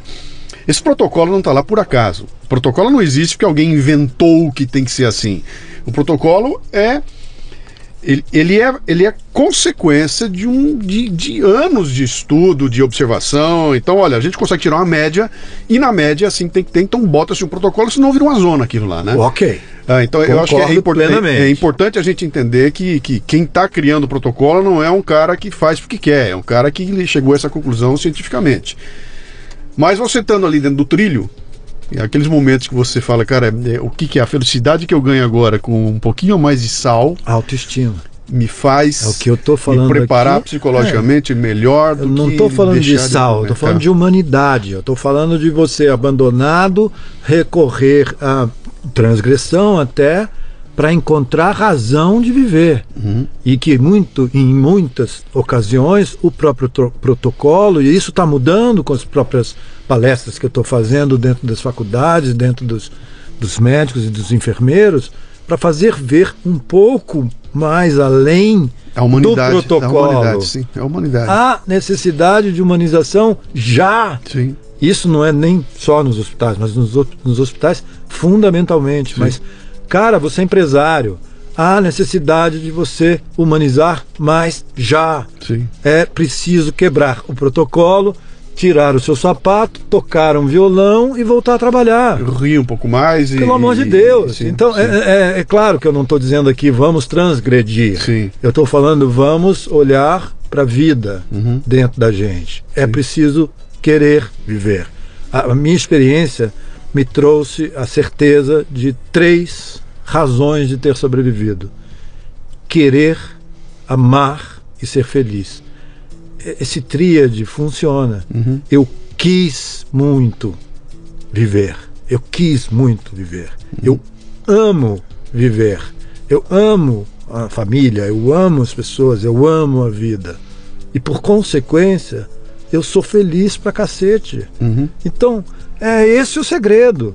E agora, milkshake ou protocolo, não é disso que nós Sim, estamos falando. sim. Estamos falando médicos, pelo amor de Deus, me deixem em casa um minutinho. Uhum. Quem sabe eu volto melhor. Meu cachorro talvez me Quem sabe eu a- volto melhor. O pelo do meu cachorro, é claro que não é para ser, eu não estou dizendo faça Uhum. o errado, não é para fazer errado, né? Uhum. Tá tudo certo, mas é preciso falar um pouco mais de gente. Gente é para ser feliz, não para morrer de fome. Você. Vocês estão juntos há? Quanto tempo? Dois anos? Dois, anos. e um pouquinho mais. Que idade, que idade, que idade você tá? 58 agora. Quer dizer, você encontrou com 56. Ela, É, Eu fiz 51. você fez dezembro. 51. Então Entramos você com tinha 49 49, 7 e ele com setembro. 56. Não são dois garotos de 30 anos de idade, são duas pessoas maduras que já já estão numa fase que tô lá na, já, já tô lá na frente, né? Quantos filhos você tem? Cinco filhos, duas filhas dela. É, duas, Duas dela. filhas casadas. e uma neta. Tá. Tem uma E- neta. Então, é, esses dois se encontram lá na frente, ó. Quase, É. quase 50 anos e de idade e saindo, nascendo de novo, você nascendo, Nascendo de, de novo, novo. ela saindo de uma situação Nascendo de complicadíssima, novo. um agarra o outro como uma boia. Não é isso? Não era uma boia que os dois encontraram. Quer dizer, você não apareceu bem Claro. para salvá-lo. Você apareceu precisando dele e ele precisando de você. e vocês se curando. encontram ela estava ali, né? curando da, da É? própria. E, e aí vocês olham para o outro e falam: diante de mim tem alguém com quem eu posso começar de novo. Isso. É Posso- exatamente Posso isso. construir de novo. Posso fazer de novo, né? Acho que as únicas pessoas é? que poderiam entender realmente o que a gente passou são as pessoas que realmente passam por isso. Uhum. Porque, como ele falou dos abandonos dele, eu também sofri os meus durante o processo, né? Eu tive que sair da minha cidade para Blumenau em busca de um órgão, porque o Paraná não tinha, na época, doação é suficiente, o caso era muito grave. Então eu tive que ficar um ano e sete meses sozinha nessa cidade, deixei minha casa, minha família, meus amigos, todo um contexto que eu vivia, Esperando um órgão. sim, À espera de um órgão. de um fígado. É. E Mas não era para você o fígado. Não, era para o meu companheiro, meu E você esposo de tava lá 25 anos de esperando- casamento. É, eu cuidava dele, Esperando né? o fígado para ele. Claro, Ela o tempo acreditou. todo. Eu acreditei Essa o tempo acreditou. todo. Uhum. Então a gente fez meio que uns caminhos antagônicos, né? Uhum. E ao mesmo tempo nós dois somos as pontas que, que lutaram, né? Uhum. Pelo caso, assim, ele no caso dele, eu pelo caso do Canuto. E, e, e nesse momento eu também estava precisando, porque eu também estava com hepatite C. A Marcela a descobriu. entrevista, É, essa era boa. Marcela descobriu lá aqui, durante cara. o processo dela. com- Eu fui contaminada Canuto. durante o processo. A única forma de contaminação é sangue. Então a gente tem a impressão de que talvez ela tenha usado o aparelho de barba para. É, são- eram muitas coisas durante o tratamento, né? Dele também de sangue. E eu usava, sem saber na época, o aparelho de barbear sem nenhuma, nenhum cuidado, né? Uma sepsia. Nem dele, porque o vírus ele fica 48 horas no Sobrevive na lâmina, por exemplo. em Na qualquer lâmina, lugar que sim. tiver sangue, né? E se você tiver alguma abertura, você pode se contaminar. Por isso, é, manicure, depilação, Cortador de unha. cortador de desse. unha, Você é, use o do outro. é, tatuagem, dentista, tudo isso tem que ser tudo esterilizado e, e Mas ela totalmente se descartável, contaminou. né? O fato é que ela tinha se contaminado, não contou para ninguém. A única pessoa que soube disso no período que ela se contaminou, antes do próprio marido, ela escreveu no grupo para mim, quando cuidador, doente cuidador, e ela me disse: Ale, eu estou contaminada, o que, que eu faço? Ela conta para o seu marido, em primeiro lugar, conta para o seu marido, e vamos em busca de um tratamento. Uhum. E quando ela chega, nesse dia que chega, que veio para me ajudar, eu sabia que a Marcela também estava estava contaminada ela no início. Então a Marcela não estava em caso de transplante, nada, mas ela estava contaminada. Uhum. Esse fígado já estava riscado, é, cicatrizando, então ela estava num processo F3, é um- uma linguagem. F3 já é um dano no fígado bastante preeminente que com F4 vira transplante. Sim. Então quando ela chegou, veio para me ajudar. Na Me portinha. apaixonei. Sabendo que ela tinha uh, problema, é, a gente vive a minha última dúvida de, de rejeição que não se configurou, não era uma rejeição, teve uma alteração nos meus exames, mas não foi uma rejeição. Resolve o meu problema em 15 dias e então agora, companheiro da Marcela, começamos a trabalhar, que era uma obrigação minha começar a trabalhar a Marcela para ela se curar e ela não queria. Ela falou: "Não, meu caminho é o caminho igual de vocês, eu não vou aguentar, eu eu não vou nem começar o Eu tratamento." tinha desistido já do tratamento, né? Alexandre que me trouxe. Não, você vai se tratar. Me levou para o médico que atende ele no Einstein, Dr. Guilherme Felga. Um beijo, Dr. Guilherme. Adoro ele. E os dois, então, me convenceram a me tratar, que eu tinha chances de realmente ser curada antes de passar por todo o processo que eles tinham passado, né? Mas eu relutei um pouco, sabe? Fui. Você tá, do... você, você tá em meio ao tratamento? Não, você, eu me você- curei. Não, Curou? não, dois anos, um ano. A gente foi pra Ilha de. Taparica e Ah, acreditou eu- que aí alegria entrou- cura. É, aí entro eu, agora eu viro curador. Aí eu E segui a fórmula. Todos né? esses conceitos. Então, ok, protocolo. Tomar os remédios pesados, químicas, quimioterapia. Isso tem que tomar mesmo. Ok. Fez-se a parte que tinha que fazer e eu peguei a Marcela, botei num carro e andei 27 mil quilômetros e a gente andou um ano e meio em tratamento dentro do carro nas praias. Eu fui para o Nordeste, fui para Fortaleza, fomos para Curu, fomos para Ilha Taparica e passamos dois anos nos tratando e sem que ela pudesse perceber os efeitos colaterais dos remédios, aqueles que eu tive que me botavam na cama. Uhum. Então fiz ela crer que se a gente vivesse dentro de um estado de torpor alegre, provavelmente ela trataria disso sem perceber os sintomas. É, quando eu tava triste, eu entrava, né, o, o remédio é muito pesado, sabe? Ele te dá muitos efeitos emocionais, depressão tal. Então, quando eu começava a entrar em depressão, ele começava a fazer brincadeira. Ai, vamos, vamos caminhar na praia, vamos remar, vamos fazer não sei o quê. remar, E ensinei ela remar stand-up. passava. Então a gente rema, pega anda, Eu nem tomei a gente é, surfa. medicamentos é, pesados assim Sim. para depressão. Tomei Eu- um eu gostei ansiolítico leve. Torpor da alegria. É, Não é por acaso que foi o Caruso que te trouxe aqui, cara. não é por acaso. Não, não, Por que Não, que- Caruso cara, é outro encontro, É outro lindo. anjo que me levou, que de repente eu aprendi, encontrei Caruso, ele me fala, olha, eu faço um trabalho de hum- humor com propósito, e o que eu acredito é em humor com propósito. Sim, E eu, eu sou o propósito do humor, então sim.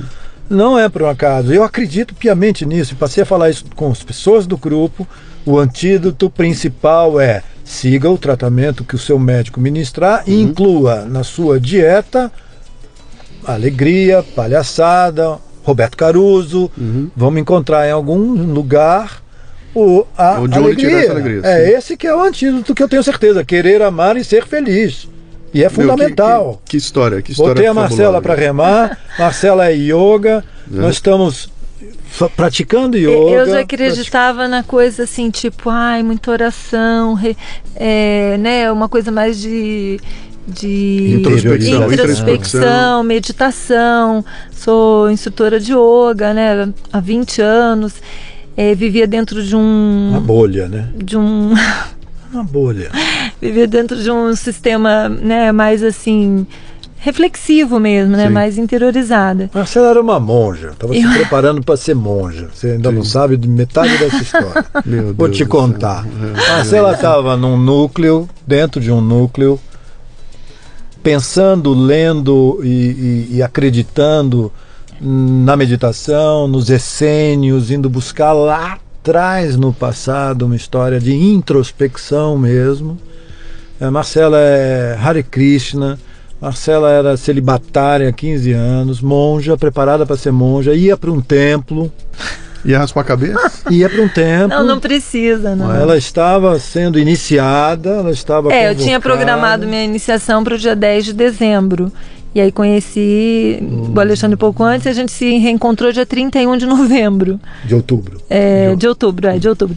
E aí tive que falar para o meu Guru Maharaj que eu não ia mais Eu é, salvei essa fazer a mulher. iniciação. Porque o Cavaleiro da Alegria passa no seu cavalo, né? Não, mas você. ele foi lindo, o meu Guru Maharaj, a Chandramukha Swami, e ele disse: Você ganhou uma nova vida, minha filha, vai viver ela, né? Siga. Legal, Ele legal. foi lindo, assim, também abençoou a gente. Eu, eu apresentei, eu olhei pra ele, né? Olha, Ah, meu, tem história dele. aqui. É muito Não, bonito. mas deixa, deixa eu partir para os finalmente, senão a gente não acaba mais. Tá bom. Ah, a pergunta que todo mundo vai fazer e que, que é evidente que tem que ser feita no final aqui. Um processo como esse que você passou quebra financeiramente Não, não qualquer tem, um. não qualquer tem um. fortuna Quebra, que, quebra. que sustente. Como é que você Um fica transplante né? Como- custa mais ou menos um milhão e meio. Uhum. Três, dá para você fazer uma conta, a gente está falando de 5 milhões. Quatro anos de internado dentro de um Einstein, você pode fazer uma outra conta de hotelaria. Sim. É, exames a 2.500 reais, é, média de R$ 2.000 por cada exame. Eu, eu fiz uma centena, eu acho que talvez uns, uns 600 exames deste quilate. É, eu tomava albumina uma vez por semana. 5 ml. 1 ml de albumina custa 50 pau. 5 mil reais. Eu tomava 10 ml por dia. 50 mil reais por semana. Desculpa, não é por dia, por semana. Sim. 50 ml, 50 mil reais por semana. Quatro anos, não tem fortuna que sustente. Quem pagou isso tudo? SUS. Repete. A princípio, Quem, repita, quem pagou isso tudo? Sistema Único de Saúde. E acredite você, os Funciona. caras funcionam. É no mundo o melhor sistema de saúde que existe no mundo. E os caras me pegaram em casa, os caras todos os dias me levaram para hemodiálise, os caras bancaram todo o meu tratamento no Einstein, os caras bancaram todos os meus remédios e continuam bancando. Eu tomo remédios de 5 mil reais, porque agora eu tenho os órgãos comigo. E esses órgãos é, são órgãos estranhos dentro do meu corpo, como se fosse uma farpa. Sim. E quando você tem uma farpa que você não consegue tirar com a O pinça, corpo joga fora. o corpo cria um, um estado que ele elimina, Sim. com pus e tal. Quanto melhor eu fico, quanto melhor eu estou, maior é a rejeição. O corpo rejeita os órgãos estranhos. Uhum. Então eu sou dependente químico a partir de então. Para o resto da minha vida, eu vou tomar 12 grandes bombas que vão me salvar. Elas custam aproximadamente 5 mil reais e que eu tomo todos os dias da minha vida, pelo resto da minha vida. Uhum. Sistema Único de Saúde. Impressionante. É muito legal. É, muito legal. é só saber que existe, que o caminho existe. Eles estão lá. É preciso é, se informar, é preciso querer, é preciso ir à luta Reconhecimento também. e ir atrás Informação. disso. Mas E você isso- recupera a tua, tua, tua ocupação profissional? Você volta a atuar, mesmo na, no hospital você retoma É, alguma coisa? empreendedor, né? Eu não deixei de ser nunca empreendedor, inclusive o de cura, o empreendedor da cura. Uhum. E criei logo o tal grupo. Esse grupo não me traz nenhum benefício financeiro, mas me traz autoestima, me trouxe gente, me trouxe amigos. A Eu Marcela. voltei a ter é, expectativa de vida e não mais pena de mim, muito pelo contrário. Aí ele me traz Marcela, então me traz a expectativa de vida, de uma nova vida, é, é, casamento, essa coisa que estava parada totalmente. Eu estava recluso, eu, eu não acreditava mais em, nem em pessoas, quanto menos em relacionamento. Eu me fechei e estava disposto a estar fechado. Uhum. Isso só. é, é, é, vai chamar de milagre, mas enfim. É reconhecimento. Não tinha, eu estou fechado, eu continuo fechado. Eu não quero me relacionar com ninguém, eu não estou disponível. Sim, Mas eu reconheci Marcela, vai fazer o quê? sim. Trouxe, Deus caiu, sei lá quem, mas caiu. Essa é a, é a pessoa. Então, sou companheiro. Bom, de dentro do hospital, uma vez que tinha acabado já todo o dinheiro, eu fui no início, eu tive que pagar o início todo até chegar no Einstein. Eu paguei os exames, que era tudo muito urgente, urgente, urgente, urgente. Fiz muitos exames e muitos remédios. Quebrou? Quebrou. Quebrou literalmente. Eu, Nossa, eu fui também. vendendo até o último carro. Aí sobrou uma, uma moto, que eu andava de moto, tinha três no início disso tudo. Eu pedi para deixar uma, que durante o meu período no hospital ficou dentro do meu quarto. Porque eu dizia, eu volto para andar uma vez de moto. Eu volto porque eu vou andar nessa moto. E ficou lá uma motinho de trilha, não tem valor nenhum. Acabou todo o dinheiro de fato, acabou todos os. Eu passei a viver de ajuda de alguns amigos, graças a Deus sobraram alguns. Tinham casais que iam na minha casa levar marmita durante um período. Quando eu cheguei em casa, nessa casa, nesse sítio que eu moro, que aquele casamento não existia mais, a minha mulher precisou levar tudo embora para montar o apartamento dela, onde ela ia viver assim que eu morresse.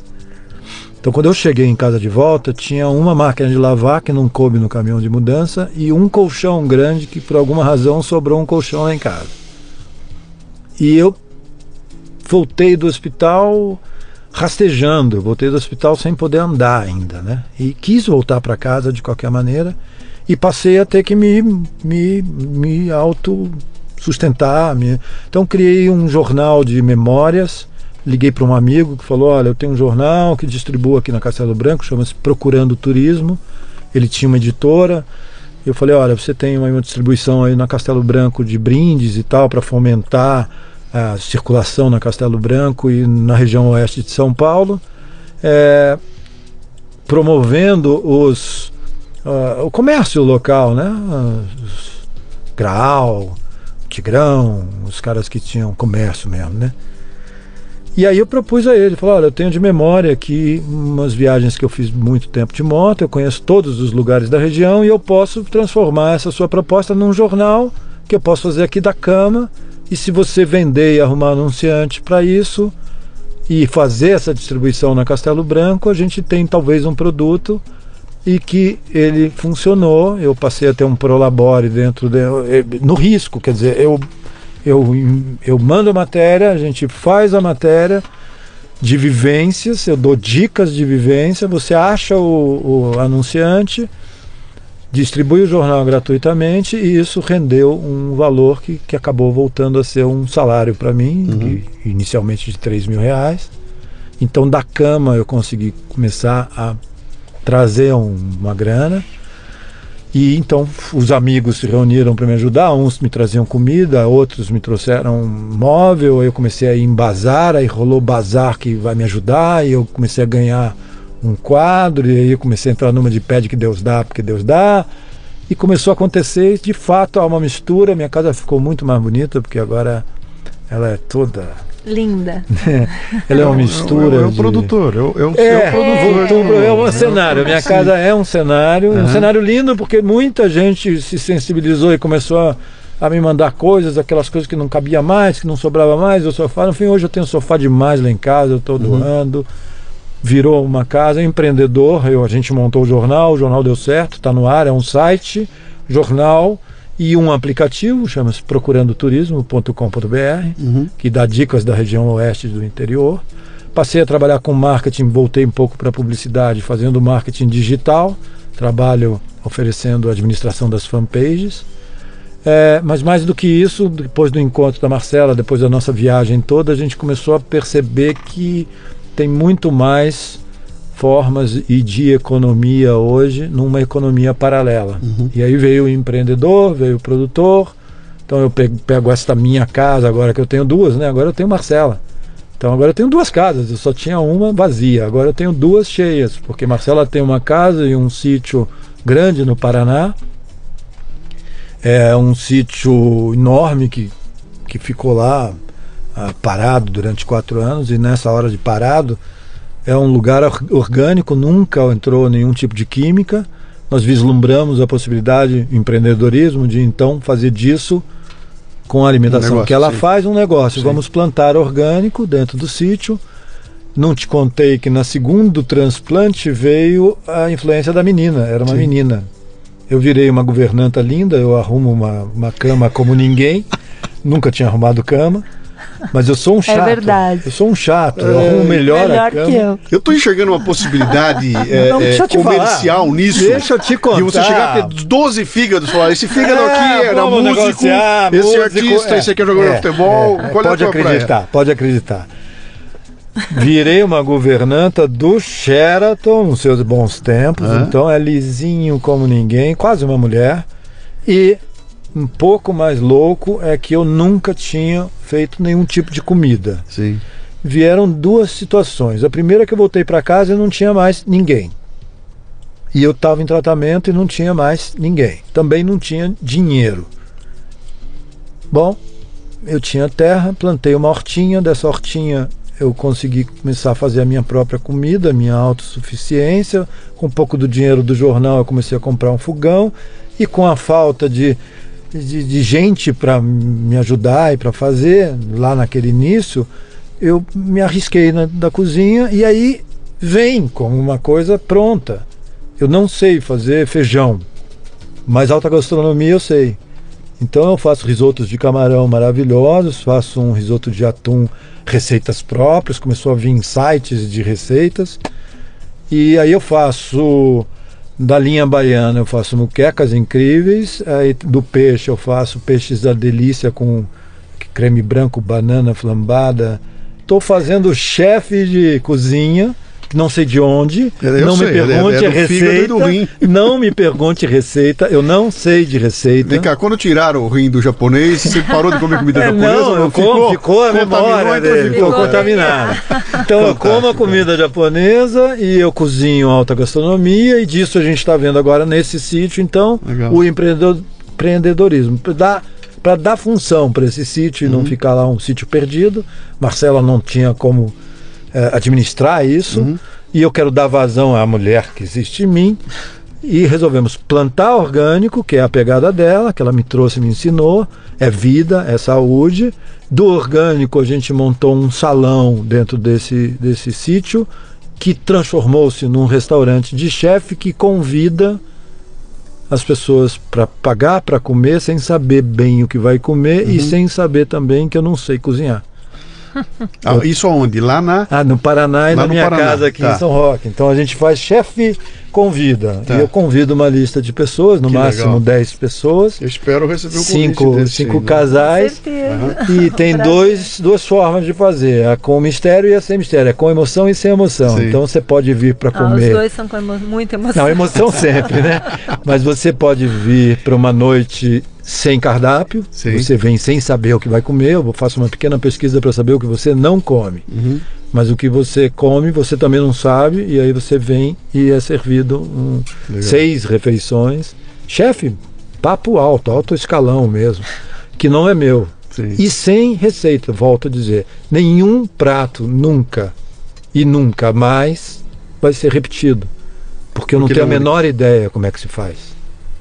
E como eu não tenho a menor ideia de como é que se faz, Fascinante. eu faço É muito lindo porque eu faço a parte meio de cortar, deixar tudo meio preparado, assim, deixo tudo, né, preparado para ele, e de repente ele fica quieto em silêncio e começa a fazer Ba- alquimia. baixa nele, baixa nele. É, se fosse-. Começa a fazer uma fosse- alquimia e de repente É alquimia. Que legal. ele fala baixo, às vezes eu tenho até dificuldade de, de ouvir. sabe? É um, é um, baixa nele, alguma- baixa É, nele alguma, alguma ah, coisa. Totô, balou, Bahia. Quem Alguma quiser, coisa acontece. quem quiser ah, encontrar vocês, encontrar esse, essa, essa- esse, esse trabalho todo, então vamos lá. O grupo, O que grupo, acho que é fantástico eu falar é, desse grupo, grupo. Hoje é o grupo Unidos Venceremos, que é um grupo ligado às coisas da hepatite C. Ele está onde esse grupo? Esse É- grupo está hoje em São Paulo. Sim, que- mas você acha pela internet? Você acha Sim, onde? Unidos Venceremos, Facebook ou internet. Unidosvenceremos.com.br. Unidos Venceremos Hepatite C. Tá, e, e unidosvenceremos.hepatite.com.br. Isso. E no Facebook, Unidos Venceremos Hepatite C. Isso mesmo. Tudo junto. É. Agora, Ah, então? ma- mais legal, o caminho mesmo é.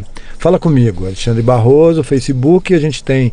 Eu tenho a história de um filme que está montado, e, e a gente falou aqui da possibilidade de filme, então Uhum. a coisa do empreendedorismo e do produtor acabou me dando mesmo um leque de opções muito legal Sim. e que eu estou fascinado por isso. O fato é que eu voltei de um jeito que eu não quero. Atenção, eu não quero trabalhar. Mas eu trabalho pra cacete. Então eu resolvi que quarta-feira, como era a minha data de morte, quarta não me telefona porque eu não atendo, eu não trabalho. Quarta-feira eu beijo na boca, eu vou à praia, saúde. Posso te ligar para tomar um shopping? Não, Você aí, vai, claro, vai, esse, vai. é, quarta-feira para trabalhar, trabalho não. Agora, é, nos outros dias eu estou trabalhando feito um louco, porque agora a gente virou produtor orgânico, a gente está plantando aipim é, e milho Uhum. em alta, alta produção. escala, é, estamos para colher aí 8, 10 toneladas lá no Paraná Legal. né, mandioca branca é, e milho. A gente está fazendo o chefe vai em casa ou o chefe recebe em São Roque e é, no Paraná. Eu faço o tal do produto Procurando Turismo, Repete, é procurandoturismo.com.br. procurandoturismo.com.br, dicas da região oeste de São Paulo. Você falou que a se melhor maneira de achar você é A melhor Alexandre... maneira é Alexandre Pois Barroso é. no Facebook. Deve ter uns 50 Alexandre Barroso no Facebook. Não, não deve ter não, mas Não? é Alexandre Barroso puro, eu acho que não, não tem tanto Alexandre Barroso, mas eh, bom. como é que você Bom, vai de qualquer identificar forma, eu vou- Alexandre eu vou- Barroso, transplantado, Eu vou colocar o link aqui tá, na, na, na- é legal. na- e na tem um filme bacana rolando por aí, porque tá rolando agora também, eu por um acaso estou escrevendo, como tem uma vertente jornalística, e tem um livro pronto para editar, eu ainda não encontrei, Co- continuo um, um abandonado, mas eu não sei como, mas vai acontecer. Tem um livro pronto chamado A Última Vez que Eu Morri, e aí tem um filme que conta um pouco disso, um teaser com 11 minutos no YouTube, dizendo a última vez que eu morri, Alexandre Barroso. Se você digitar isso no, No YouTube YouTube, vai achar lá. você vai encontrar 11 minutos Perfeito. dessa história e me acha, por favor, me acha, porque eu sou o maior abandonado. Perfeito. Meu, que história. Que, deixa eu pegar na mão de vocês dois. Espera, faz um Ah, pouquinho. Me dá um pouquinho disso aí. Deixa eu pegar. Deixa eu ver se eu pego um pouquinho. Ah, a gente muito, assim. muito disso aqui. Imagina, porque, olha. gente que tá feliz É, não, é, é uma é uma história fabulosa, né? Porque ela tem, ela tem começo, tem meio, tem quase fim, tem uma retomada no meio do caminho. Mas o fantástico é o seguinte: não é uma retomada de um cara sozinho, uma retomada que vocês me aparecem dois aqui, agarradinho desse jeitinho, etc e tal. Com o mundo pela frente, Tem, o futuro tem. pela frente. ou É, seja, não é que. que eu disse. Não são dois doentes que estão aqui, Não, que se juntaram para morrer. acompanhar. Não, a Não, gente é se juntou pra viver é para construir coisa que não acaba mais. Então, mil planos, mil coisas acontecendo e todas elas surgindo. Nenhuma surge por acaso. Nenhuma dessas coisas está acontecendo acontece por acaso. Acontece porque vocês chamaram isso para vocês. E aí vem aquela história, cara. Eu sei lá se é Deus, eu, Eu não sei não o sei. que é. Deve ter algum tipo de coisa aí que junta isso tudo. E é quando a gente consegue encontrar ou consegue ter uma visão positiva, você acaba Dá trazendo isso. sentido Né? para a vida. O pensamento positivo não vai salvar a vida de ninguém, não vai resolver problema de ninguém, né? Mas ele é um puta motivador É. pra você se preparar pra. deixa eu encarar a briga, deixa eu parar de falar não, deixa eu parar de dizer que não dá pra fazer e com o meu pensamento positivo eu tô olhando o lado, sabe, consigo olhar com um olhar crítico do bem, entendeu? E eu não olho assim, sou um fracassado, não consigo fazer. Eu olho e falo o seguinte, cara, vai dar um trabalho desgraçado É um desafio. mas eu vou fazer, né? Então acho que isso é uma lição fabulosa aí. Não, não é nada do que aconteceu foi por acaso. Acho que Não. acho que essa história toda é brilhante. Tem que dar um filme E tem que dar o livro. Vamos fazer esse livro andar, né? Vamos sim. Fala, Marcelo. Não, eu só queria dizer que você disse que o pensamento positivo não vai mudar a vida de ninguém, mas a gente tem lido algumas coisas sobre a ciência quântica. E eu venho também da linha do yoga. A gente percebe que quando você realmente irradia o positivo, algumas coisas realmente se transformam no seu corpo, sim, sabe? E em termos de É, energia o que, o até mesmo, ponto, o que eu né? ponto que eu quero dizer é o seguinte: é. Não, eu entendi. Pensar positivo e ficar sentado esperando Não. que as coisas não. aconteçam não vai resolver a Tem de que ninguém. ir à entendeu? luta. Penso positivo, mas vou atrás. É. Eu falei, de- esse, esse movimento que você falou da energia é aquilo que eu falei. O pensamento positivo te dá a energia, a motivação para você. Pra você ir à Agora tem que ir luta atrás. e, Tem que ir e atrás. É um pouco como, como o que sobrou para mim agora, né? Quer dizer, a gente Seguir. está numa fase, eu principalmente estou numa fase que tem, primeiro, uma questão assim: as pessoas, os médicos da ciência, ah, as expectativas, as estatísticas sabem o que acontece com um cara que transplanta uma vez. Então você tem uma expectativa e uma, uma suposta sobrevida em média de 20 anos, há estudos. Duas, a média de um estudo de alguns números. Três, ninguém sabe o que vai acontecer comigo. Então, não sabendo o que vai acontecer comigo, Eu vou viver eu vou fazer. Plenamente. Eu vou fazer. Que é Perfeito. o que, de- que a gente deve fazer sempre. É o que nós né? estamos Ninguém fazendo. sabe. Perfeito. A gente não Quando? para nunca mais. Baita lição, cara. Obrigado a vocês. Obrigado, Caruso, por ter me Obrigado. dado essa Obrigada, oportunidade Caruso. fantástica aqui. Mais um anjo ali. E, e para vocês eu só tenho que desejar, cara, morram com 120 anos, os dois, entendeu? Amém. Abraçados Com num- certeza. num- na beira do mar e, certeza. olhando as ondas. Com certeza. Faço assim. Obrigado. e Obrigado a vocês. vem com a gente. Amei. Obrigado por tudo. Este programa chega até você em parceria com a Page Personal, braço da Michael Page, especializada no recrutamento de profissionais técnicos e de suporte à gestão. Conheça facebook.com/barra Page Personal BR. É Page Personnel. Se escreve Page Personnel BR com dois L's. Você ouviu o Leadercast com Luciano Pires. Mais uma isca intelectual do Café Brasil. Acompanhe os programas pelo portal cafebrasil.com.br.